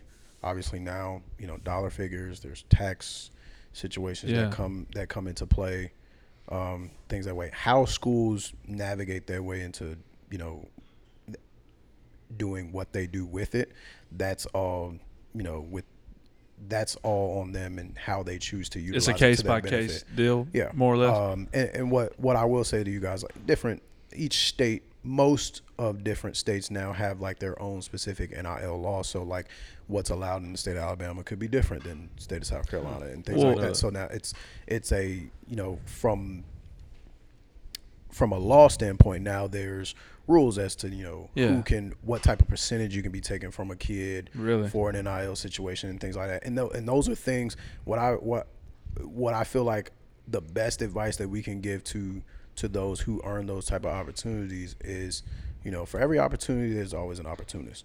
The business world has been wanting to get their hands on amateur sports for a very amateur like collegiate Boy, they're jump like they're. I don't know who's jumping on it and who's throwing, but you've got to make sure that these young men are not being played. yeah, Um, and that that's the Yep. you know it's here, it's not going to go anywhere. Um, So my thing is, is like the the kids have nobody, or maybe they do have anybody to represent them. If I was eighteen, well, there's there's things out there now. Okay. that, you know, people are signing like NIL representation opportunities. it's ha- things you like have that. to Like, have it for for that reason, like you're saying, to to not be taken advantage of, right? Yeah. Right. Because, I mean, du- how dude, much how much time does a s- does a does a student athlete have to manage that? Like it's it's Yeah. enough to be to go to class, go to study hall, and then make it a practice, and then make sure you're making your mandatory dinner or bre- you know Right. breakfast and, and stuff then at like that that. point, so if you're getting a major NIL deal, starting, winning, yeah, yeah, you know, the pressure. I mean, you Yeah. just I'm- think I'm I don't know. for. I don't know. Oh yeah, I'm I'm not against them getting No. paid at all. I'm not either. I just if I was 18, 17, some like and somebody laid a million dollars in my lap, man. Shaq has always said he burned a million dollars in a day Oh, I Mhm. because he didn't know about taxes. You know who who does when you're very. I think very few people, kids do know about like this is how much money I can actually spend, Yeah. or or what to do with the money. You know. Yeah. It's So- like, can we give Reggie Bush his Heisman back now since then Yeah. paid is legal? Lord, y'all. I think that's a valid question. What the- I what- he should have. His on the field stuff. I mean, he won it for what he did on the field, Yeah. not off the field. Yo, Get Cam Newton's laptops back. at the what? Hey, War Eagle baby. Oh, Auburn Auburn man. made the what what was uh Burkhalter telling us? They made like they have an Auburn Yeah, they have NIL a- company. They have an NIL Auburn now, and it's like a. I guess it's I guess it like helps a the- representation, like you were saying. it helps the players, yeah. Yeah, advising and stuff. I think it helps like some of the uh the players who aren't getting the big deals. They can Yeah. still get a little money to help them help them Yeah, get their I would live love to see it like some sort of. I mean, you don't want to get into some sort of weird socialism thing, but like, you look at baseball. Equally Uh, spread. Well, Yeah. you look at baseball, who they don't, they you know, someone's on a A fourth third, of yeah. a fourth of a scholarship. You'd love to see that guy not be able to like, Yeah, you know, that's what I was saying. not saying to have student week. loans. Yeah, You know what I mean? that that is true. And I think that's why a lot of them. I think I think it's great. Um, but I don't know. I just it's, I think it's the wild wild west still. yeah. to It is. I mean, for for things that are new, um, there's always a transition, and then it's and it's always a challenge. So far, college football has withstood and and overcame every challenge that is that has come into play. Um, and again, it's modernizing. It's modernizing the game. Yeah. Like I, I, you, it's one could say right now, the a benefit to NIL right now, it's showing it's showing public schools like be- before these kids get to college like what is To more teach 'em. important to teach B- because now if you're you know if you have access to these type of opportunities very quickly after you get you know post high school and stuff like that then that should put an emphasis on an emphasis on you know high school curriculums and stuff like that what it what's what becomes very essential Mm-hmm. most essential um, for for these kids what type of knowledge should they have when they're walking out of high school Bro, I didn't know how to write a check. Like Yep. I had to YouTube how to write a check like when I was like 17, 16, Oh, yeah, yeah, 17. you don't get taught anything. I had, You the, I had the benefit of learning, um, and shout out to Woodbridge High. I mean, they, we had there was like a bank branch yeah. Fort Belvoir Credit Union in Yeah. in our school, and it, and it was like your your tenth grade year. I think I took might have took accounting or something like Really? that, and they got like I did the little joint Yeah. checking account with my dad and stuff like that, and learned. By the time I was in eleventh grade, I was working at Foot Locker and making my own money. Cool. I would come to school, make a deposit my work check in, in the school. yeah, That's pretty funny. And it was yeah, how they, they they took a little hallway and cut something out the wall, and just had like these student intern. They were basically I think they were like in Skipperville has college. that. they they got have that. I think they Skipperville were like has in a- college or something like that, and they would just be working. They would be like, "Yeah, we're Yeah. open from Bro, how they 12 count to money in there? Like, Like Yeah, I saw That's a thing on Facebook where um, this school like clears out the gym and gets different representations from like you know one car dealership will come and there or one you know insurance salesman will come or you know a realtor will come and like you got to research a profession and then figure out how much your average oh income yeah. would be in your area, and then you know go through the gym and like make your purchases and see how much you've got at the end Really? of the day. Yeah, that way, like you know, well, if you bought if you bought a Ford Raptor. And then uh, you got to go to the grocery store and get beanie weenies. You realize that, that may not be a yeah, the, yeah. That's so not have been smart. The best thing. That's so smart. Uh, do we want to move into the Yeah, the sports need debate? to. Yeah, we're we're on a, a hour forty three. Oh, geez. So So- we might need to just cut it. What do you think? Uh, well, yeah. I mean, I, we covered a lot. Yeah, we did. That's So- what I'm saying. You could move into the thing after this. It would be a little little uh, easier. What is this? Uh, stat of the day. What do you mean move into? And the, and then the relationship one. oh yeah, yeah, yeah. you can Sports things will that get us out. fired up. So- relationship may not be. Yeah. So uh, we'll do the relationship question. I can't remember who sent me this for the joint. Uh, for so the relationship question is joint or separate bank accounts as a uh, married couple. as a I married guess. couple. I think maybe uh I think maybe uh uh Jones, Weston Jones maybe. Yeah. Um so I'll just explain how me and Maddie are. And so we have a central bank account. That's our expense account. We pay bills, we eat groceries, uh, stuff like that. What what else comes out of it, Maddie? Uh, insurance. What? Just bills. Right. And then we have a savings account that both of our paychecks go into. Uh, it's the first thing our paychecks go into, and then we divvy out. Uh, so it's based off based off a monthly a monthly budget, and then, uh, you know, we each get a set amount. We have a s- two separate accounts where I don't know how much she's got. She don't know how much I got. Now, is that? Do you have two And we just- debit we can blow for it. those? What's that? Is it? Do you have debit cards for those accounts, or do you? Is it all one debit card? No, no, no, no, no. It's totally separate accounts. Okay. So we we have our our savings and our expense that's together. Yeah. yeah. that our checks funnel into, and then after that we say, all right, we want a hundred dollars a week or whatever to yeah. to blow. Then you spend your hundred dollars a week however you want. I spend my hundred dollars a week however you want, and that's the end of it. Yeah, I like that. We do that. That's the same. That's the same exact thing. Yeah. Going on. So I think it's easy because, and there's a there's some stuff. You know, I just I didn't want to have to go and say, hey, can I go buy a pack of crackers? Yeah. You know. Yeah. But I, I, I get the other as well. Like, Well, me and Destiny's are are everything's together, but mhm. you know she makes a lot of her money on the side doing makeup, um, stuff like that. So it's really just it's kind of useless to have that separate bank account because if she had the separate one, all her money would go into that, and then we'd still have to DV out. I You know know. what I mean? So Yeah. it, Mhm. it'd kind of be well, Matt. I mean, Maddie makes bank doing these signs. So Well- there's like there's a ton of money I don't even see. Yeah. so- she she's rolling in it. Yeah, there, I mean, like, She's little- getting she's getting her sign money. I don't have a side hustle, yeah, so she's getting her her weekly money or whatever. and that- a side hustle, and a side hustle, so she's balling. in it. Yeah. Now, don't give my wife any ideas. She gonna be. but it's it, I'm fine with it. You know, she Side hustle's where it's at though. yeah she works hard and she she does. I mean, bro, she's in here like eight, nine, ten o'clock at night, busting out signs, and and people are paying, and she's she's done good. Yeah, so that's like that, and that's why I was late today. Destiny cutting hair, dude. She cut so much hair now, and I roll up in there every about yeah, every two weeks. yeah. I need to. She she does she definitely deserves more money to spend, but I'm so man, I'm so I'm so stingy with money, dude. I don't spend money. I don't Yeah. do it. That's funny, dude. Especially with kids. Yeah, it's You, tough. you spend, I spend more money on my kids than anything else. oh yeah, we do too, definitely. I don't.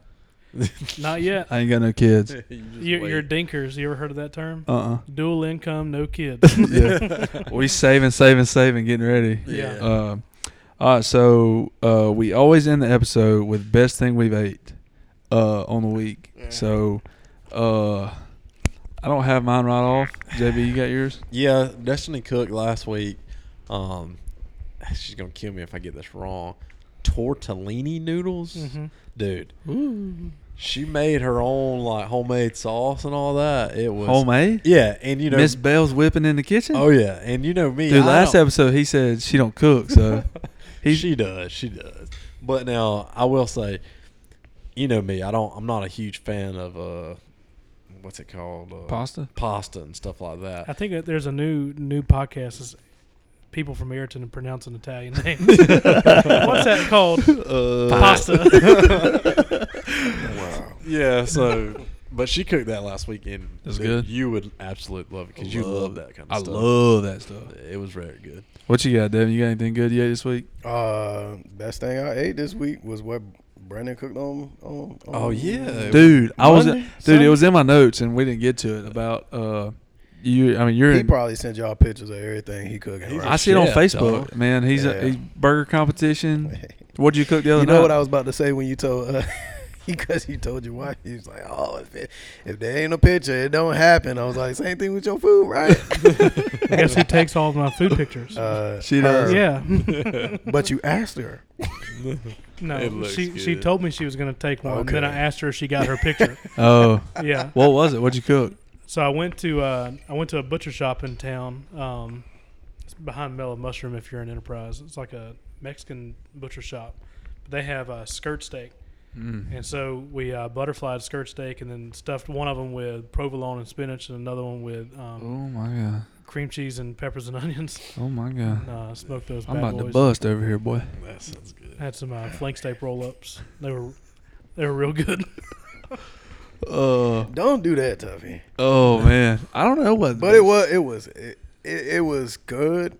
I was gonna kick him It if he didn't say that good. too. really. yeah, I mean, I you know I wasn't gonna bring it up if you know if I wasn't gonna say it was good, but he knows most of most of the stuff he most of the stuff Brandon cooks is, is pretty good. He's he's got into uh you know he'll he'll tell me about little some little food competition that he going to to make a burger. I think it was a burger or something like that. second place overall, You know. baby. Burgers and Yeah. steaks. So the only reason why I weigh under 200 right now is because don't nobody cook in my house if it's if it's not me, and uh, so and I think right now that's just the best way for me to be right now. We have red meat like once a month, and then it's like every time Devon comes over, we have red meat on accident, and he's Really? like, and he always complains about it.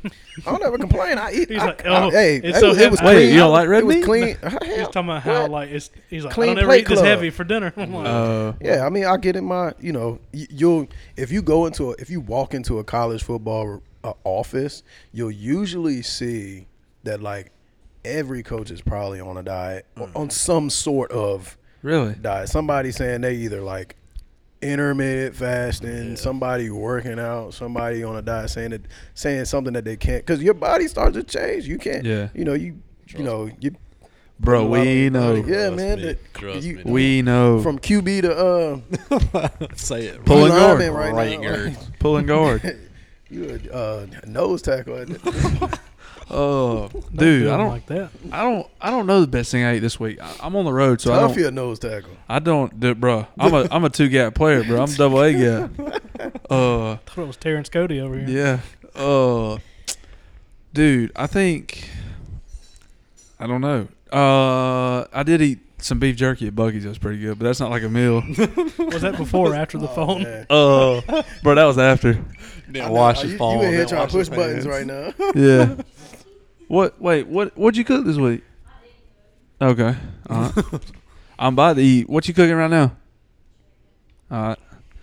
Uh. Well, dude, I think that's a wrap. This is a dude. Long. This is gonna be our longest episode yet. Oh, oh, that, that ain't nothing wrong. Wow, how long we went?